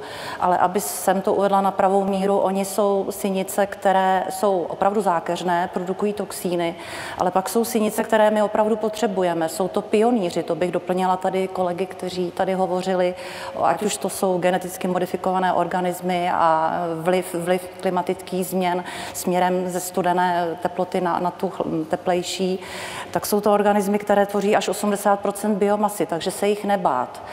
Ale musíme na to jít s tím správným směrem, mít správné metody, které my v České republice máme. My máme velmi výborný monitoring, já musím pochválit naše biology, které máme na povodích, mají opravdu vynikající metody a jsou jednoduché, což tady studenti určitě znají, mikroskopické analýzy a když je biolog a vidí v mikroskopu, že tam je něco eh, negativního, tak hned volá tomu, kdo pracuje na úpravně vody a ale dávejte si pozor, vyskytují se tam tyto nepříjemné organismy. Ještě bych doplnila tady kolegu pana Martina Vrchlice Maleč. Nechci povídat přímo o této nádrži, ale máme tady spoustu zdrojů, které v současné době trpí novým indikátorovým organismem. Ono má takovou krásnou předponu a karty nehraju. Pikoplanktonní organismy, organismy, které jsou, vysvětlím, jsou velmi no, drobné. Vidíte, že už se očiva v tom už se nadechujete, už se ano. nadechujete, já už se bojím, takhle vidím vždycky studenty, s čím zase přijde. Tak pikoplanktonní organismy, to Já jsem humanitně organismy. vzdělaný, takže mějte já trpělivost. Chápu, pane Moravče, já to chápu, já mám trpělivosti, že bych ji mohla opravdu rozdávat. Pikoplanktonní organismy jsou opravdu velmi drobné, jestli si dokážete představit 0,2 až 2 mikrometrů. A to jsou pory některých membránových technologií, které dokážou třeba separovat. Ale říkám, do budoucna tyto organismy jsou velkým problémem, jejich separaci, odstranění a významně to souvisí s klimatickou změnou. Eh, tady Martin mluvil o tom, že pitnou vodu je možné vyrobit z čehokoliv, hmm. včetně prasečí kejdy. Souhlasím. Eh, když jsme, když jsme teď u těch lahůdek, které vy odhalujete, krom sinic, hmm. máte ještě nějaký zajímavý organismus, abych, abych se případně vpil do vašich očí, že bych potřeboval vysvětlit, vedle těch sinic, které produkují toxiny a, a jsou lidskému zdraví tedy škodlivé, tak jaké další lahůdky objevujete? Eh, další lahůdky, které objevujeme, jsou spíš na polikultivační, staré dobré Petriho misky a kultivace jednotlivých indikátorových organismů. Lahůdky, taková typická modelka Escherichia coli, tak ta opravdu ta funguje napříč, kde všude voda je, takže potraviny, kosmetika a další tedy produkty běžného užívání. Eh, proč máme vůbec tyto organismy a lahůdky v tom našem portfoliu metod, které sledujeme. Víte, ono to, pane Moravče, všechno souvisí s kvalitou vody a s typem vody, k jakému zamýšlenému využití máme. Když je pitná, tak musí samozřejmě splňovat určité parametry a ty parametry ty spočívají v tom, že jakýkoliv organismus, který je kultivovatelný, musí být kultivovatelný velmi rychle. To nedělají vědátoři, to dělají obecně lidé, kteří pracují v laboratořích a oni musí velmi rychle stanovit organismus, ať už je to Escherichia coli, anebo další obskurnosti v současné době na nás postupně klepou další ukazatele kvality vody, somatické kolifágy, to jsou snad jedna jediná taková skupina virů, které se dají kultivovat. A já říkám, že to je obskurnost, ale je to taková zvláštní metoda, která je v současné době hodně nová a laboratoře si ji budou muset postupně zavádět, protože pro mě je to takový sexy organismus v tom, že dokáže indikovat a predikovat případný výskyt virů. A to je to, co my tady potřebujeme, nehledě na norovirovou lapáli, Davice a tedy řešili jsme to všichni a od té doby si hledáme nové tedy modely, protože E. coli je sice fajn, ale v některých případech je potřeba volit jiné nástroje hodnocení a metody. O tom tak, o tom tak hezky mluvíte, že hned je to příjemnější žít s E. coli.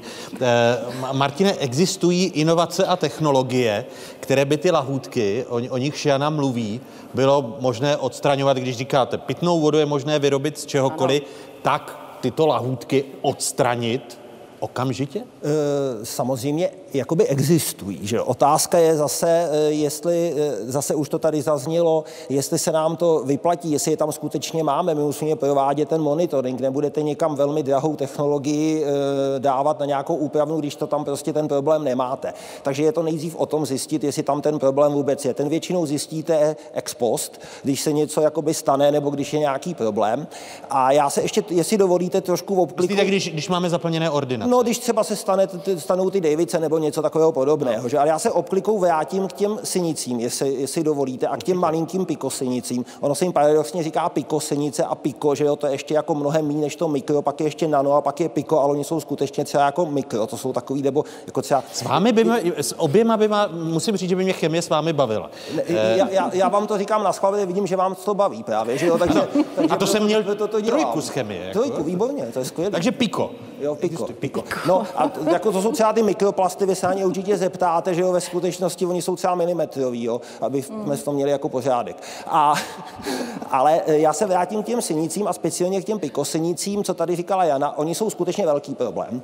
E, rozšířují se po celém světě, rozšířují se i u nás, souvisí to s celou řadou věcí a souvisí to právě s tou, hodně s tou globální změnou. E, důvody jsou v podstatě dva. V našich nádržích je velké množství živin, především fosforu. Přestože se nám snaží třeba dlouhodobě nějak eh, snižovat ty emise toho fosforu do toho životního prostředí, tak ne dostatečně. A pak se stala ještě jedna věc za posledních 30, 40, možná 50 let. Průměrná teplota našich nádrží se zvedla o stupeň o, někde o 1,5, o 2 stupně. A to je také zásadní. A pak ještě jedna věc. Díky globální změně se prodlužuje vegetační období. Prodloužení vegetačního období vede k tomu, že kdysi jsme synice nacházeli e, na sklonku prázdnin e, začátkem září, to je takové to typické období pro takové ty klasické synice, no ale tyhle ty malinký potvůrky, ty tam jsou prostě skoro celý rok. A navíc ještě, a to je další věc, která by tady možná měla zaznít, oni žijou, řada z nich žije v celém vodním sloupci, nikoli třeba jenom nahoře, jako ten klasický vodní květ, co všichni vidíme, je to ošklivý, tak tady ty žijou všude. A ještě k těm synicím e, a k té toxicitě. Eh, oni, eh, abychom pak mohli navázat na to pozitivum, pochopit to nějak musíme trošku strašit. Takže oni ty synice ani nemají tak problém pro, to, pro ty vodárenské technologie v tom, že produkují ty, ty toxíny. Třeba ta synice mikrocysty, že jo, ten známý mikrocystín, několik druhů mikrocystínu je. Ale eh, oni eh, produkují celou řadu látek eh, v průběhu svého života jako metabolické produkty, anebo ještě, co je horší, když odumřou, tak se ten eh, obsah těch jejich buněk vyleje do té vody. A tyto látky mnohdy jsou velmi obtížně odstranitelné těmi konvenčními technologie, které máme. Musíme vymýšlet ty technologie nové. A zároveň, když je nedostatečně odstraníme, tak tvoří takzvané prekurzory vedlejších eh, produktů dezinfekce vody a e, které vznikají chlodací těchto látek, třeba chlodací, ale můžou vznikat i ozonizací, můžou vznikat i e, dalšími, dalšími procesy, e, které při úpravě vody používáme, nutně je používat musíme. To jsou teprve lahůdky. Tak no to, to jsem se právě chtěl zeptat Jany, aby se také žena dostala k řeči. Já ho nechám ke, vykecat. Ke, ke, ke slovu. Tak jestli je čím dál obtížnější právě tu pitnou vodu Eh, udržet ve vodojemech právě i v souvislosti s tím, jaké lahůdky eh, se v té vodě objevují, jak tady Martin popisoval, i synice, které se staly de facto celoročním problémem, nikoli jenom eh, v té nejvyšší části léta. Já bych tady doplnila ještě Martina k těm synicím a k tomu rozvoji. Letošní rok je opravdu výjimečný. Opravdu, když se koukneme na stratifikaci, která tady trvá poměrně hodně dlouho, teplotní stratifikace, to je pro mě jako pro vodaře dost významný, dost významné stádium, které toho technologa úpravy vody eh, řídí ke správnému výběru profilu a tím pádem eliminuje významný náklad na separační procesy a eh, dávkování chemikálí, protože úprava vody je opravdu velmi drahá. My pijeme opravdu někdy draho pitnou vodu a neuvědomujeme si to. A to souvisí s tou otázkou, kterou jste mi, pane Moravče, dal Souvisí to s udržením kvality vody, která je potom po trase. Jedna věc je vodu upravit. My ji draze upravíme a pak ji tedy hygienicky zabezpečujeme po trase, aby vy mm, jste daleko, dejme tomu 20-30 kilometrů, abyste měl vodu v takové kvalitě, která byla na úpravně vody. Sice je to takový steady state, ale co si budeme povídat, ta voda se mění. Ta voda se mění po trase a je to dané tím, nejenom jaké máme rozvody dimenzované, ale je to dané i tím, že bohužel máme biofilmy. Biofilmy, biologické tedy povlaky, které se vytváří na každém tedy materiálu, který je ponořený a je v styku s vodou. A pokud něco takového máme v rozvodech, tak musíme počítat s tím, že se občas hydraulickými rázy něco utrhne. Samozřejmě vám asi bude vadit voda, která je zakalená. Je, je to vždycky, když je odstávka, když se pravidelně tedy čistí vodovodní řad, on se musí vyčistit, jako my se taky čistíme, tak se samozřejmě čistí i vodovodní řád. Je to, je to systém, který nemá ustálené žádné podmínky, jo? je neustále v nějakém hydrodynamickém vývoji a to významně potom souvisí s tím, jak tedy udržet kvalitní vodu v těch akumulacích. A to jsou vodojemy, o kterých já strašně moc ráda vyprávím, protože v těch vodojemech jsem strávila spoustu času, ne, že bych se zavřela, ale myslím tím hodně tedy prakticky. A musím teda říct, že jako jedna ze tří žen jsme měli jednu takovou obrovskou šanci se podílet na standardech pro Českou republiku, kdy jsme poukázali právě na to, že to, co významně ovlivňuje kvalitu vody, není, ta, nechci zlehčovat dezinfekce a technologie, protože my vlastně máme Ferrari a pak si z toho děláme nějaký tamhle vozidlo a vozíme hnůj takzvaně pomyslně. My v podstatě znehodnocujeme kvalitu vody tamhle v akumulacích tím, že je špatně konstruovaný vodojem, tím, že tam dochází k sekundární kontaminaci vzduchem a jsme u dalších lahůdek, jo, Kolega tady řešil edafon, my můžeme řešit i aeroplankton, takže od vody se dostává. Musím říct, že ještě, ještě chvíli budu poslouchat a, a raději zemřu žízní. Uh, Kohoutkovice je nejlepší, která může být. Eh, lidé pijte pitnou vodu kohoutkovou, protože ne, že by byla nejlepší v Evropě, to, to není. Máme tam určité limity, ale ty standardy jsou u nás opravdu nastavené tak, že se rozhodně nemusíme bát a spíš šetřete kupování balených vod, plastové lahve a podobně. Takže... Oni budou dražší. Budou Jano, dražší, myslím, budou dražší. Myslím, že, že vás všichni poslechneme, kdo se ptá, jakou lahůdku pro nás eh, máte v další otázce. Hezký dobrý večer. Dobrý večer vám i divákům. Uh, moje jméno je Jiří Sekáč a studuji na Masarykově střední škole chemické. Um, já bych se rád zeptal na problematiku perfluovaných látek v našich českých vodách a řekách, eh, na jejich koncentrace, na to, jaký to má vliv na organismus a zdali se proti tomu dá nějak efektivně bojovat. Děkuji. Jano, začněme u vás. To je spíš asi otázka tady na, na, pana, na pana kolegu, protože to je poměrně nové, nové téma, která se, které se začíná napříč pracovišti eh, řešit. V podstatě Pro nás tyto, tyto látky... Omlouvám se, totiž přemýšlím nad tím, jestli se pozeptat, o jaké vody jde. O jaké vody jde? Perf, uh, o řeky a rybníky například. Řeky a rybníky. Řeky a rybníky, akumulace tedy, která by byla směrem sedimenty, Eh, organismy, které tam tedy žijí, takže směrujete mě, milý pane studente sekáči, směrujete mě spíš k tomu, do jaké míry tyto látky, které určitě patří mezi látky, které zbuzují obavy. Já trošku půjdu oklikou, protože tohleto téma, já se přiznám, jsem, jsem biolog a touto problematikou se nezabývám, ale jako docent na vysoké škole bych měla mít určitě přehled k problematice, která se toho týká. Stejně jako jsou mm, halogenované deriváty, stejně jako jsou tyto chemikálie, které jste zmínil, tak jsou to opravdu látky, které zbuzují obavy. A zbuzují obavy z toho důvodu, že patří bohužel nebo bohu dík mezi látky, u kterých je podle mě dost velký problém nadefinovat, jaká koncentrace je ještě vhodná pro to, aby nebyla toxická a škodlivá. Jo, jsou to látky, které zbuzují obavy, protože my momentálně nevíme, co se s nimi může stát, jakým způsobem se třeba kumulují. Jsem z Jižních Čech, který pocházím, tak to budu směrovat rybníky a, a ryby, které tam máme. Blíží se Vánoce, postní jídlo, kapřík, tak asi bychom chtěli mít rybu, která bude nezávadná. Biopotravina to rozhodně nebude ale bude to eh, podle mě organismus, který může mít kumulovány třeba tyto látky ve své svalovině anebo třeba v tukových zásobách. Martin. dejme tomu. Martine.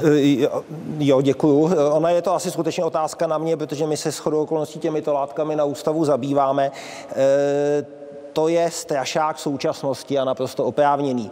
Eh, jenom k vaší otázce, eh, co to je za látky. Jo? To, to jsou prostě poměrně jednoduché eh, organické alifatické sloučeniny. To, se to jste mi to objasnil, přesně, ano. Jo, prostě ne, není to... nad to, když jsme z toho udělali chemický tak kroužek. jste trojku, jo? To, to, to, to, to musíte dát tohle. Prostě to, to jsou takový prostě řetízky C, C, C za sebou. Jo? A uh, oni klasicky na sobě mají háčka, vodíky. A my jsme si tady u těch látek uh, už ve 30. letech ve Spojených státech dovolili to háčko jako zahodit a dát tam místo toho F, fluor ta vazba uhlík-fluor je naprosto e, jedinečná, protože tyto látky mají fantastické fyzikálně chemické vlastnosti. Všem tom, co máme my na sobě, ty látky jsou. Oni se používají jako impregnace. Znáte teflon všichni, že jo? To je typický, e, typická látka tohoto charakteru. Používají se v hasících pěnách, v plastech, používají se e, jako chemikálie, do, prostě k impregnaci oblečení. V lyžařských vozcích byly ještě dodedávno, teď už ne. Takže budoucnost není v aluminiu, řečeno řečeno Cimrmanem, ale... V... Ono to těm lyžařům teďka nejezdí, protože si ty vosky, ty lyže mažou něčím jiným, nemůžou tam i tyto látky právě. A co je na tom strašně zajímavé je, že ta vazba uhlík-flor v přírodě se nevyskytuje. Díky tomu ty látky ta příroda neumí rozložit. Díky tomu ty látky se akumulují v životním prostředí naprosto brutálním způsobem, doslova, to teď jsem nepřeháněl ani trošku. A my je najdeme dneska úplně všude. Už v 60. letech, ve 30. se začaly vyrábět, už v 60. letech je ve Spojených státech našli v lidské krvi. Ve 80. letech v pitné vodě. Dnes je nacházíme úplně všude. E, dopad na lidské zdraví. A, a máme být pozitivní, já to pak završím tím pozitivním. E, e, e, u mužů rakovina prostaty, rakovina varlat, u žen rakovina zase pohlavních orgánů, rakovina prsu, nízká pododní hmotnost, nedostatečný vývoj plodu, placenty a mohl bych pokračovat a pokračovat. Bohužel tyto látky opravdu dneska nacházíme všude a paní kolegyně má pravdu v jedné věci. My si neumíme poradit s tou koncentrací. My nevíme, která je bezpečná. Strašně se ty názory mění. Od roku 2026 tyto látky budeme muset sledovat i v naší pitné vodě. E, studie, které se zatím dělaly v České republice, ukazují, že ty koncentrace zaplať pámbu jsou relativně nízké, což je to pozitivní. Není tomu tak všude ve světě. Doufám si říct, že mnohem víc než v pitné vodě najdeme třeba v potravinách. Nicméně ty látky jsou opravdu zásadní. A k těm rybám existuje studie kolegů z Přírodovědské fakulty a z Mikrobiologického ústavu, kteří se zabývali množstvím ryb v povodí Vltavy, šli z té Šumavy a šli až vlastně pokračovali i v Labi teda a šli až nahoru a když si vezmete tu Šumavu a vezmete si ten hořejšek, tak mezi tím je to tisíckrát větší ta koncentrace. To znamená tam někde v tom Řensku, jo, v tom Labi byla tisíckrát větší koncentrace těchto látek. E, no e, a strašně špatně se odstraňují e, technologiemi stávajícíma při úpravě vody.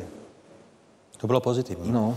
Chcete doplnit? Takhle dají se, ještě mě zajímá, dají se nějak jako regulovat? Řekněme, že bychom prostě omezili jako jejich přísun mm, právě té mm, přírody. Mm. Já vám, jo, jakmile se nám dostali do té přírody, tak o tam je už nedostanem. Nechci být skeptický, ale nedostanem, protože jsou persistentní, bioakumulativní, nedoskládají se. Možná za miliony let, jak tady o tom mluvil pan profesor, příroda najde nějaký mechanismus pomocí nějakých genetických modifikací těch, těch přirozených, že to bude nějaký enzym, který to dokáže prostě, prostě rozštípat tyhle ty molekuly. Co je ale e, na tom, my musíme omezit jejich výrobu. Což se děje, nahrazujeme je ty s těmi dlouhými, krátkými. My dneska dokazujeme, že i ty krátké jsou vlastně stejně špatné jako ty dlouhé a tak ta věda funguje.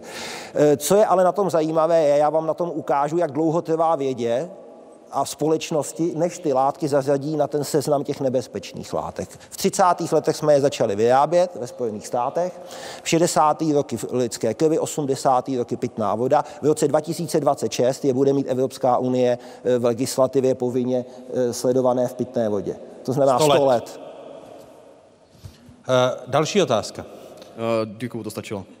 no, já jsem myslel, váš, váš kolega nebo kolegyně. Děkuji mnohokrát za otázku. Hezký dobrý, dobrý večer. večer, eh, já se tu vítám. Eh, jmenuji se Matěj Kavan a jsem studentem gymnázia nad Štolou. A chtěl bych se zeptat obou hostů, jaké vlastně prostředky nebo možnosti máme pro předcházení vlastně katastrof nebo havárií, jako byla například otrava řeky Bečvy. Jak se vlastně v dnešní době může něco podobného vůbec stát? A zároveň, jestli za těmito haváriemi stojí spíše selhání lidského faktoru nebo nedostatečná ochranná opatření? Jano, začněme u vás. No, tak to je velmi, velmi dobrá otázka, ani se nedivím, že tady zaznívá, protože to je téma, které je poměrně hodně, hodně horké a je to horký kandidát, stejně jako davidská záležitost, která se tu řešila. Víte, milí studente, já vám řeknu jednu věc. Tohle to byl bohužel jeden takových případů, který se, který se stane. A musím zase říct, v naší republice máme opravdu velmi dobrý monitoring, za který tedy zodpovídá hlavně Evropská unie, která nám v roce 2000 dala rámcovou směrnici v oblasti vodní politiky pod číslem 2000 lomeno 60 lomeno ES. Je to něco jako pětiletka v podstatě. Po pěti letech vždycky dojde k nějaké revizi té směrnice, co to je, abych zase to uvedla na pravou míru a e, posluchač neusnul. Eh, jedná se o to, že dostáváme eh, nařízení a direktiva, jakým způsobem máme odebírat vzorky vody, eh, jakým způsobem odebírat organismy, které se v té vodě vyskytují, jakým způsobem monitorovat třeba ryby, případně další biologické indikátory, protože jsem tedy biolog, tak mluvím za tu biologii, jaké tedy hodnotit tak, aby jsme dokázali říct nejenom, jaká je kvalita vody, ale i predikovat nějaké případy. Ale ta Bečva, pokud vím, teďka vyšlo i ta takové povídání eh, jednoho soudního znalce, který na dvakrát psal mm, něco o tom, že Bečva, bohužel tam byl problém ten, že dva roky docházelo k úniku tedy eh, nějakých chemikálí a že si toho mohli možná všimnout, ale mm, vzhledem k tomu, že proudy a tok eh, vlastně v masívu, kde chcete tedy hodnotit, tak bohužel ta hydraulika je někdy tak zrádná, že to monitorovací místo nemusí toto postihnout. Doporučuji vám, pokud budete mít i zájem, mohu vám poslat i článek, který se tím zabýval z té druhé strany. Eh, byl to časopis Vodní hospodářství, ve kterém shodou okolností sedím v redakční radě a teďka poslední číslo, tuším desítka to bylo, kdy pan soudní znalec tam právě o této kauze psal. Já bych nerada vstupovala do debaty a otázek pana Václava Moravce. No, zatím jste ve fokusu. Jenom, aby se dostalo ještě na další otázky, Martine, jestli chcete odpovědět. No, jestli teda můžu, tak krátce, jo. E, e, e, to je strašný, tohle. Já to řeknu úplně tak, jak to cítím. A paní kolegyně má jednu pravdu velkou. To se stává. To se prostě stane. To je jako když vy doma, já nevím, jdete, zakopnete o, o něco a ono se to rozbije. Prostě to se stát může. E, pokud to samozřejmě nebyl nějaký záměr, to něco někam vypustit. Ale e, pak už všechno, co následovalo po tom, co se stane, bylo úplně špatně e, od zásahu jednotlivých složek, od monitoringu, od toho, jak se s tím nakládá a jak dlouho nám trvá, než se rozhodne, jaký je výsledek a pak ještě soud rozhodne tak, jak rozhodne, s čím vlastně popře soudní rozhodnutí, které já jsem teda aspoň četl, popírá jednoduché principy fyziky. Tak to prostě být nemohlo a nevím, co bych tomu jakoby víc řekl. Krom možná jedné věci, těch havárií se skutečně stávají desítky, e, ta, ta byla taková jako extrémní a viditelná, ale dva roky zpátky, tři roky zpátky, když tak mě omluvte, se stala podle mého soudu ještě horší havárie a to byla havárie na, tuším, Drnovém potoce se to jmenuje, který vtéká do řeky e, Úhlavy, snad jsem to nepopletl, která je vodárenským zdrojem pro město Plzeň. A tam e, vytekla nějaká se impregnace na, e, na dřevo z nějakého podniku, nepamatuju si jméno, a to přímo ohrožovalo úpravnu vody v Plzni a 200 tisíc lidí, kteří tam berou vodu. Byla to poměrně obsáhlá kauza a zase nikdo nebyl potrestán, nikdo, nikdo za to nebyl hnán k zodpovědnosti. E, jediné, co vím, protože znám přímo technoložku z úpravny vody v Plzni a e, já ji teda, jestli dovolíte, budu jmenovat, jmenuje se Martina Klimtová a díky ní se podařilo zachránit nejen díky, díky teda lidem z povodí Vltavy samozřejmě, ale jejich nezměrným úsilím nedošlo k ohrožení té úpravny vody a nedošlo ještě k větší katastrofě. To se prostě stává. Bohužel to, co mi zásadně vadí, že tyto ekologické kauzy, které se opravdu stávají všude na světě, my nikdy nedořešíme, nikdy neukážeme na toho vyníka. A co je ještě, teda, jestli dovolíte, horší, a už, už končím, je to, že ten člověk, ta společnost, která to udělá, se nepo, ne, ne, nebije v pesa a neřekne, mně se to stalo, Jo, a já se k tomu postavím jako chláp nebo jako prostě společnost a prostě to se stalo a udělám teďka všechno, aby se to už nestalo. Postavím se k tomu čelem. Děkuji. Já děkuji za vaše odpovědi, děkuji za vaši otázku. Pokračujeme v těch otázkách a odpovědích a to za pár okamžiků se šesticí všech hostů. Pro tuto chvíli děkuji další trojici mých hostů. Děkuji vám. Zastaví se proudění v Atlantském oceánu? Dánský vědec Peter Ditlevsen přišel s překvapivou teorií společně se svými kolegyněmi a kolegy. Může se to stát dřív, než dosud vědci předpokládali. Místo oteplování by pak Evropu čekalo znatelné ochlazení. Na konferenci Singularity v Praze s Petrem Ditlevsenem natáčela Iva Melíšková.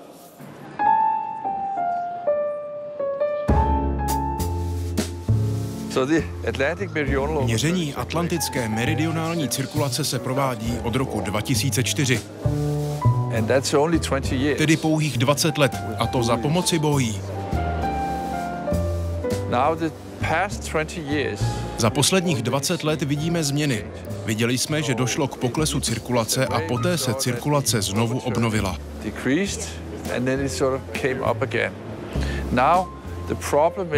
Problémem je to, že jsme nevěděli, zda se jedná o pouhé přirozené výkyvy, nebo zda to bylo způsobeno nárůstem objemu sladké vody.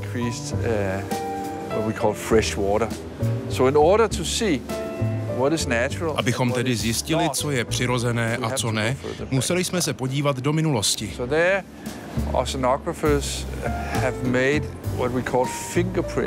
A tam oceánografové vytvořili to, čemu říkáme otisk prstů změn, které vidíme na povrchu oceánů, v teplotě povrchu moře, přičemž tyto údaje máme k dispozici za posledních 100 let, respektive ještě o něco více. 100 years or even more. And when it's such a long record, a když máme k dispozici tak dlouhé záznamy, pak můžeme skutečně říct, jaké byly odchylky předtím, než došlo ke změně klimatu. Předtím, než se do atmosféry dostalo příliš velké množství CO2.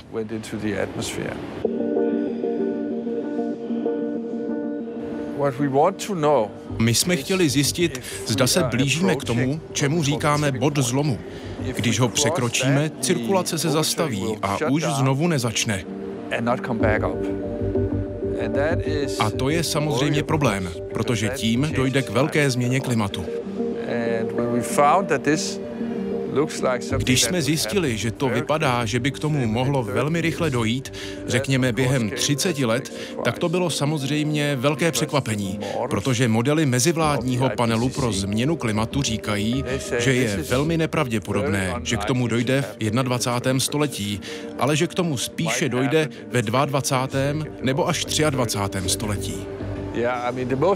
Myslím, že s největší pravděpodobností k tomu podle výpočtů dojde kolem roku 2057, tedy za pouhých zhruba 30 let.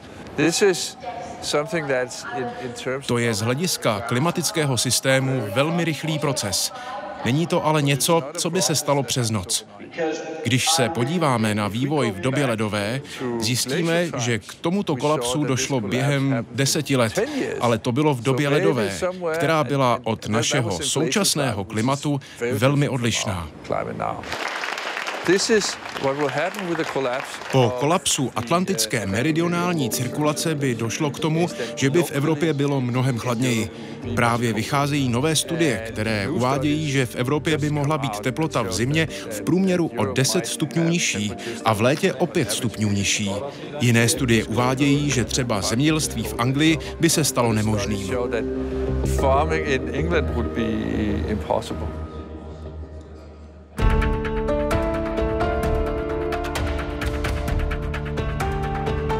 Klimatická naděje.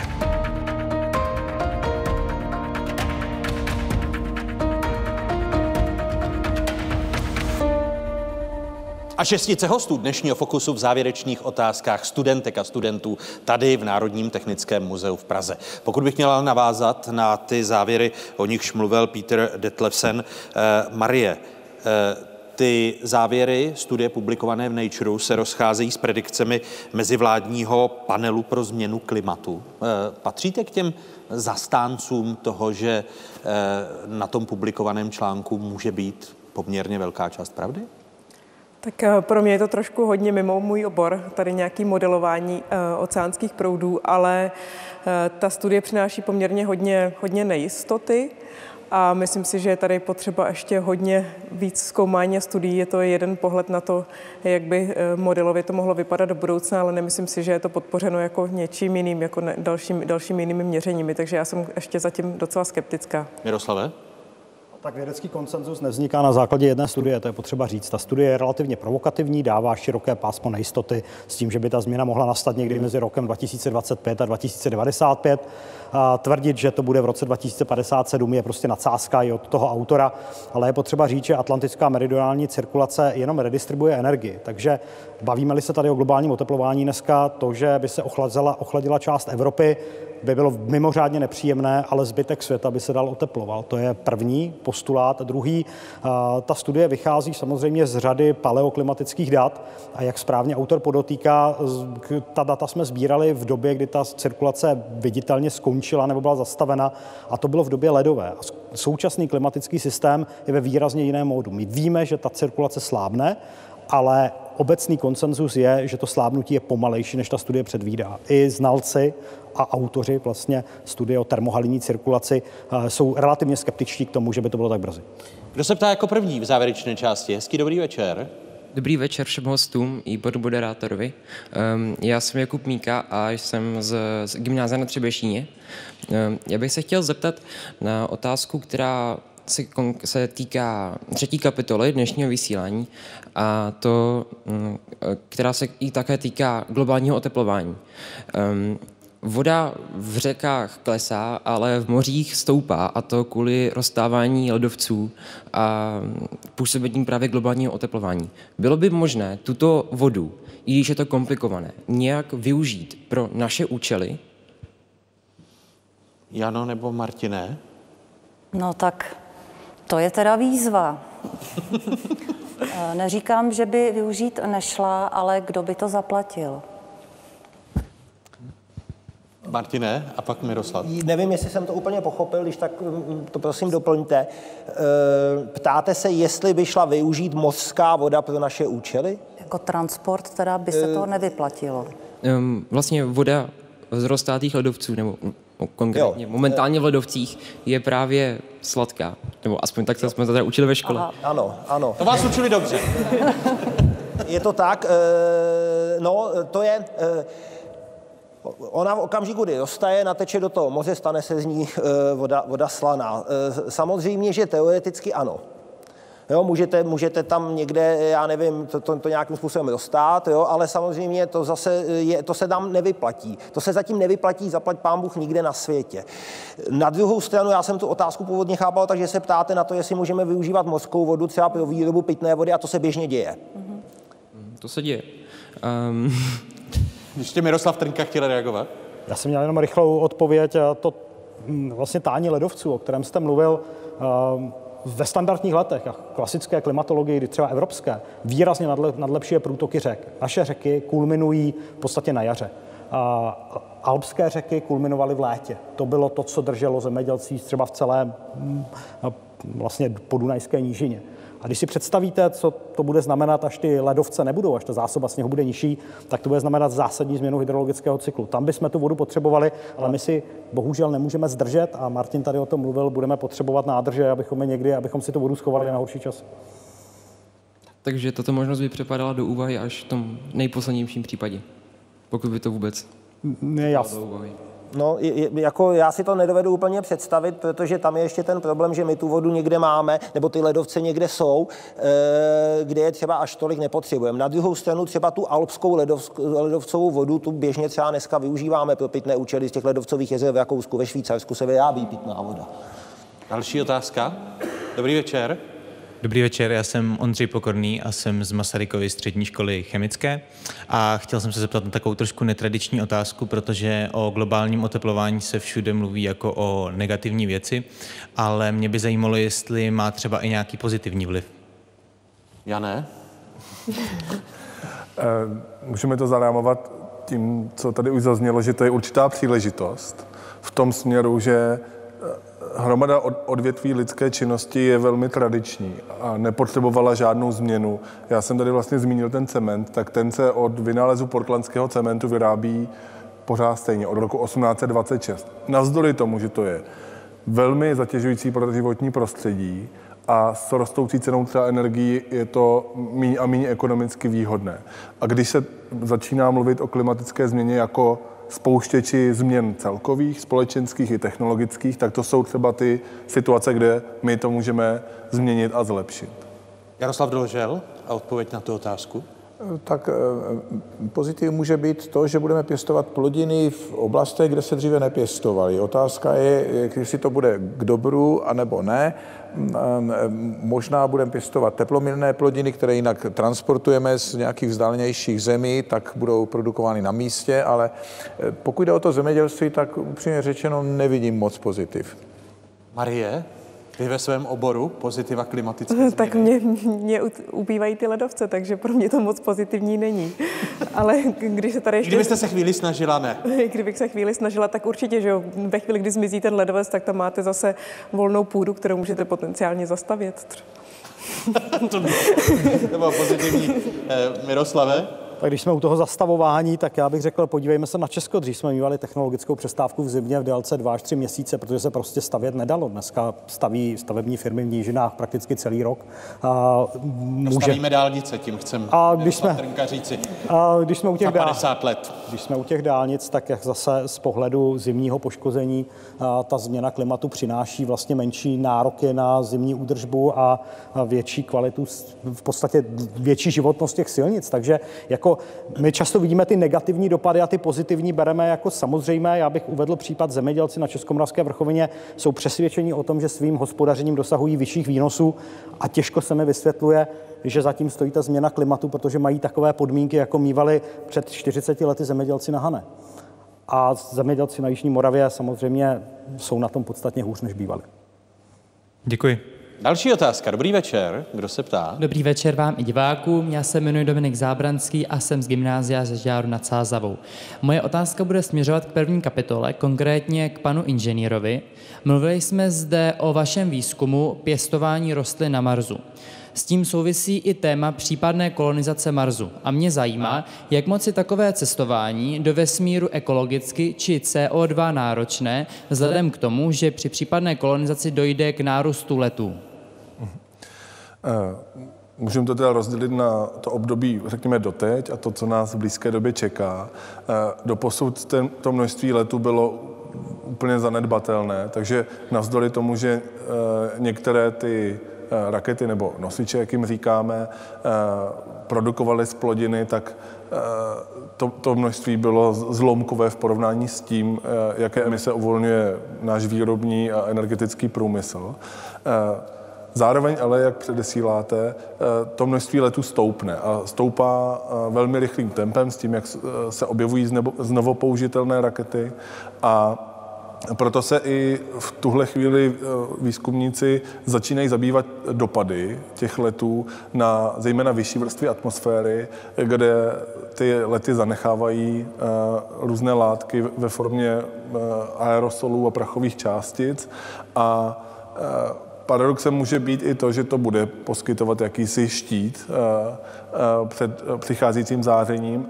Nicméně eh, zároveň se směřuje k takové technologii, která by byla pokud možno na ty emise co nejméně náročná. Takže hromada těch raket spoluje jenom kapalný vodík a kyslík, tím pádem produktem je vodní pára, anebo metan, tím pádem e, těch splodin je relativně malé množství a ustupuje se od těch e, vysokoemisních paliv na bázi hydrazinu a různých chemických sloučenin. Ještě chtěla zareagovat Marie jako... Já jsem se tady možná chtěla zeptat Honzi, že kdybychom se třeba přesunuli na Mars, tak tam by se nám naopak vlastně ty emise hodily, ne? Nebo fosilní paliva, protože my bychom si potřebovali ten Mars trošičku oteplit a na Zemi to děláme poměrně úspěšně, takže kdybychom třeba instalovali nějakou továrnu na Marsu, aby se nám tam za sto let udělalo teplejší prostředí a mohli jsme tam třeba pěstovat rostliny. Popularizační okénko. Eh, eh, O tom, že existuje skleníkový efekt, víme mimochodem právě eh, díky kosmickému výzkumu, protože jsme ho prvně v tom globálním měřítku pozorovali v okolí Venuše, kde je násobně, násobně silnější. Ty teploty jsou do, jdou do stovek stupňů Celzia. A pak jsme stejnou analogii objevili v naší atmosféře, kde pochopitelně ten efekt slabší, ale ne, nebylo to z přímého pozorování na Zemi, že bychom si na první dobrou řekli, že ten efekt je tady u nás. Další. Děkuji moc. Další otázka. Dobrý večer. Eh, dobrý večer, Emma Rychecká z Gymnázia Evolution Jižní město. Já jsem se chtěla zeptat, jestli má válka na Ukrajině nějaký dopad na klimatickou změnu a pokud ano, jaký? Tak, kdo, kdo odpoví Emě? To je moje téma.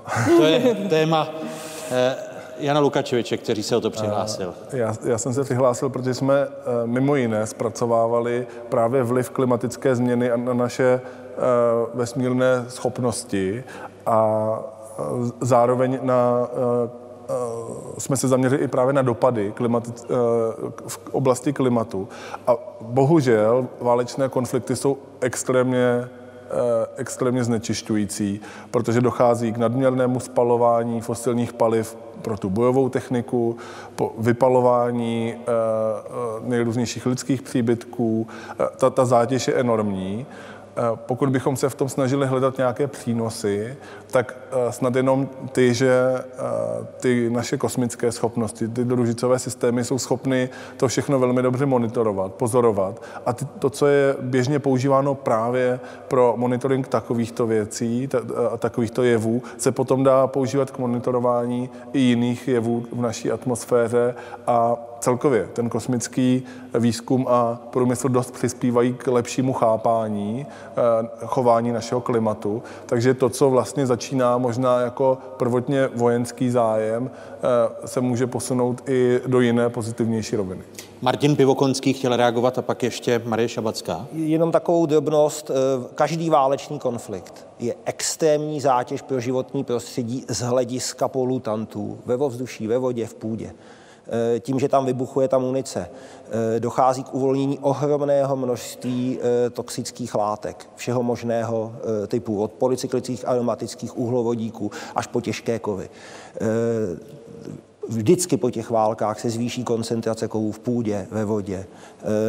Takže to je, to je prostředí, to je opravdu peklo, kde by člověk nechtěl třeba ani potom nějakou dobu být v těch, těch nejextrémnějších e, oblastech těch bojů. E, takže tam se to projeví skutečně ještě na té kvalitě toho životního prostředí, respektive znečištění toho životního prostředí velmi, velmi významně. Marie? Já jsem jenom chtěla říct, my se tady bavili o těch mezinárodních úsilích. Já si pamatuju články v novinách 24. Eh, února, v den, kdy vlastně Putin vstoupil na Ukrajinu a ty mluvili o tom, že zelená dohoda je mrtvá, že teď je konec, že už prostě nebudeme jsou tady větší problémy, nebudeme řešit klimatickou krizi. A ono je to v podstatě obráceně. Ono to vypadá, že vlastně ta naše závislost na těch fosilních palivech z Ruska do určité míry vlastně nastartovala třeba u nás eh, boom, boom rozvoje obnovitelných zdrojů také částečně proto, že to vlastně zvedlo drastickým způsobem cen, cenu energií. Samozřejmě ten jeden negativní dopad je, že ty fosilní společnosti velkým způsobem teda vydělávají na té válce. Emo, spokojená s odpověďmi? Děkuji moc. Kdo se ptá? Jako další, hezký dobrý večer. Dobrý večer, já jsem Natálie Kubátová z Pražského gymnázia Jana Nerudy. Moje otázka se bude týkat genetické modifikace rostlin. Věřím, že pro snesitelnou budoucnost bude nutný systematický přechod na rostlinné stravování a to více plošně, než je tomu nyní. Myslíte, že jsou zde způsoby, jak se dá využít genetické modifikace plodin, například proto, aby dokázali prosperovat bez přidávání živočišných hnojiv, ale hnojiv neživočišného původu, nebo aby se uh, koncentrací třeba potřebných uh, látek pro naši výživu, vyrovnali uh, živočišným složkám stravy, jako je třeba rybí maso, což by naopak, což by teda také pomohlo třeba proti znečištění našich, i našich vod, protože třeba kaprovité ryby samozřejmě vodu znečišťují velmi a zničují, zničují biotopy. Pane prof... Jsou to, tyto způsoby nebo i jiné? Pane profesore Doležele. To je několik té série otázek. Začnu... Máte na to dvě minuty. Dobře, výborně. Takže za prvé, ano, genetické modifikace nám pomohou změnit obsah zásobních látek u rostlin, to znamená třeba mluvíte o těch, těch nenasnesených masných kyselinách, či to složení látek, mikroelementy a tak dále. Čili e, kvalita stravy se může díky těmto modifikacím zlepšit. To, to za A. Pokud jde o znečištění životního prostředí, ano, e, předpokládáme, že budeme umět zlepšit Eh, schopnost eh, rostlin eh, využívat živiny z půdy. To znamená, můžeme snížit zátěž životního prostředí těmi hnojivy. Ale těžko nahradíme organické látky něčím jiným, to prostě bez toho půda bude mrtvá. Takže částečně ano, na většinu vašich otázek odpověď zní ano. Eh, lepší stravitelnost, lepší složení zásobních látek a tak dále, zdravější potraviny, jestli chcete, taky díky tomu, že budou odolné vůči chorobám a škůdcům, eh, méně pesticidů a podobně, eh, méně hnojiv, nižší znečištění spodních vod a podobně, ale pokud je o organické látky a půdu jako takovou, tam budeme muset hledat jiná řešení, tam genetické modifikace pomohou jenom, jenom okrajově. Říká rostlinný genetik Jaroslav Doležel, který zodpověděl poslední otázku. Děkuji vám mnohokrát za vaše otázky a děkuji vám, našim milým hostům, za vaše odpovědi.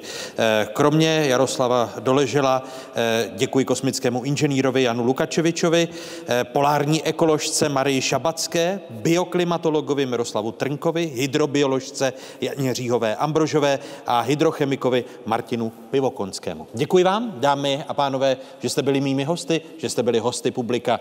Děkuji vám.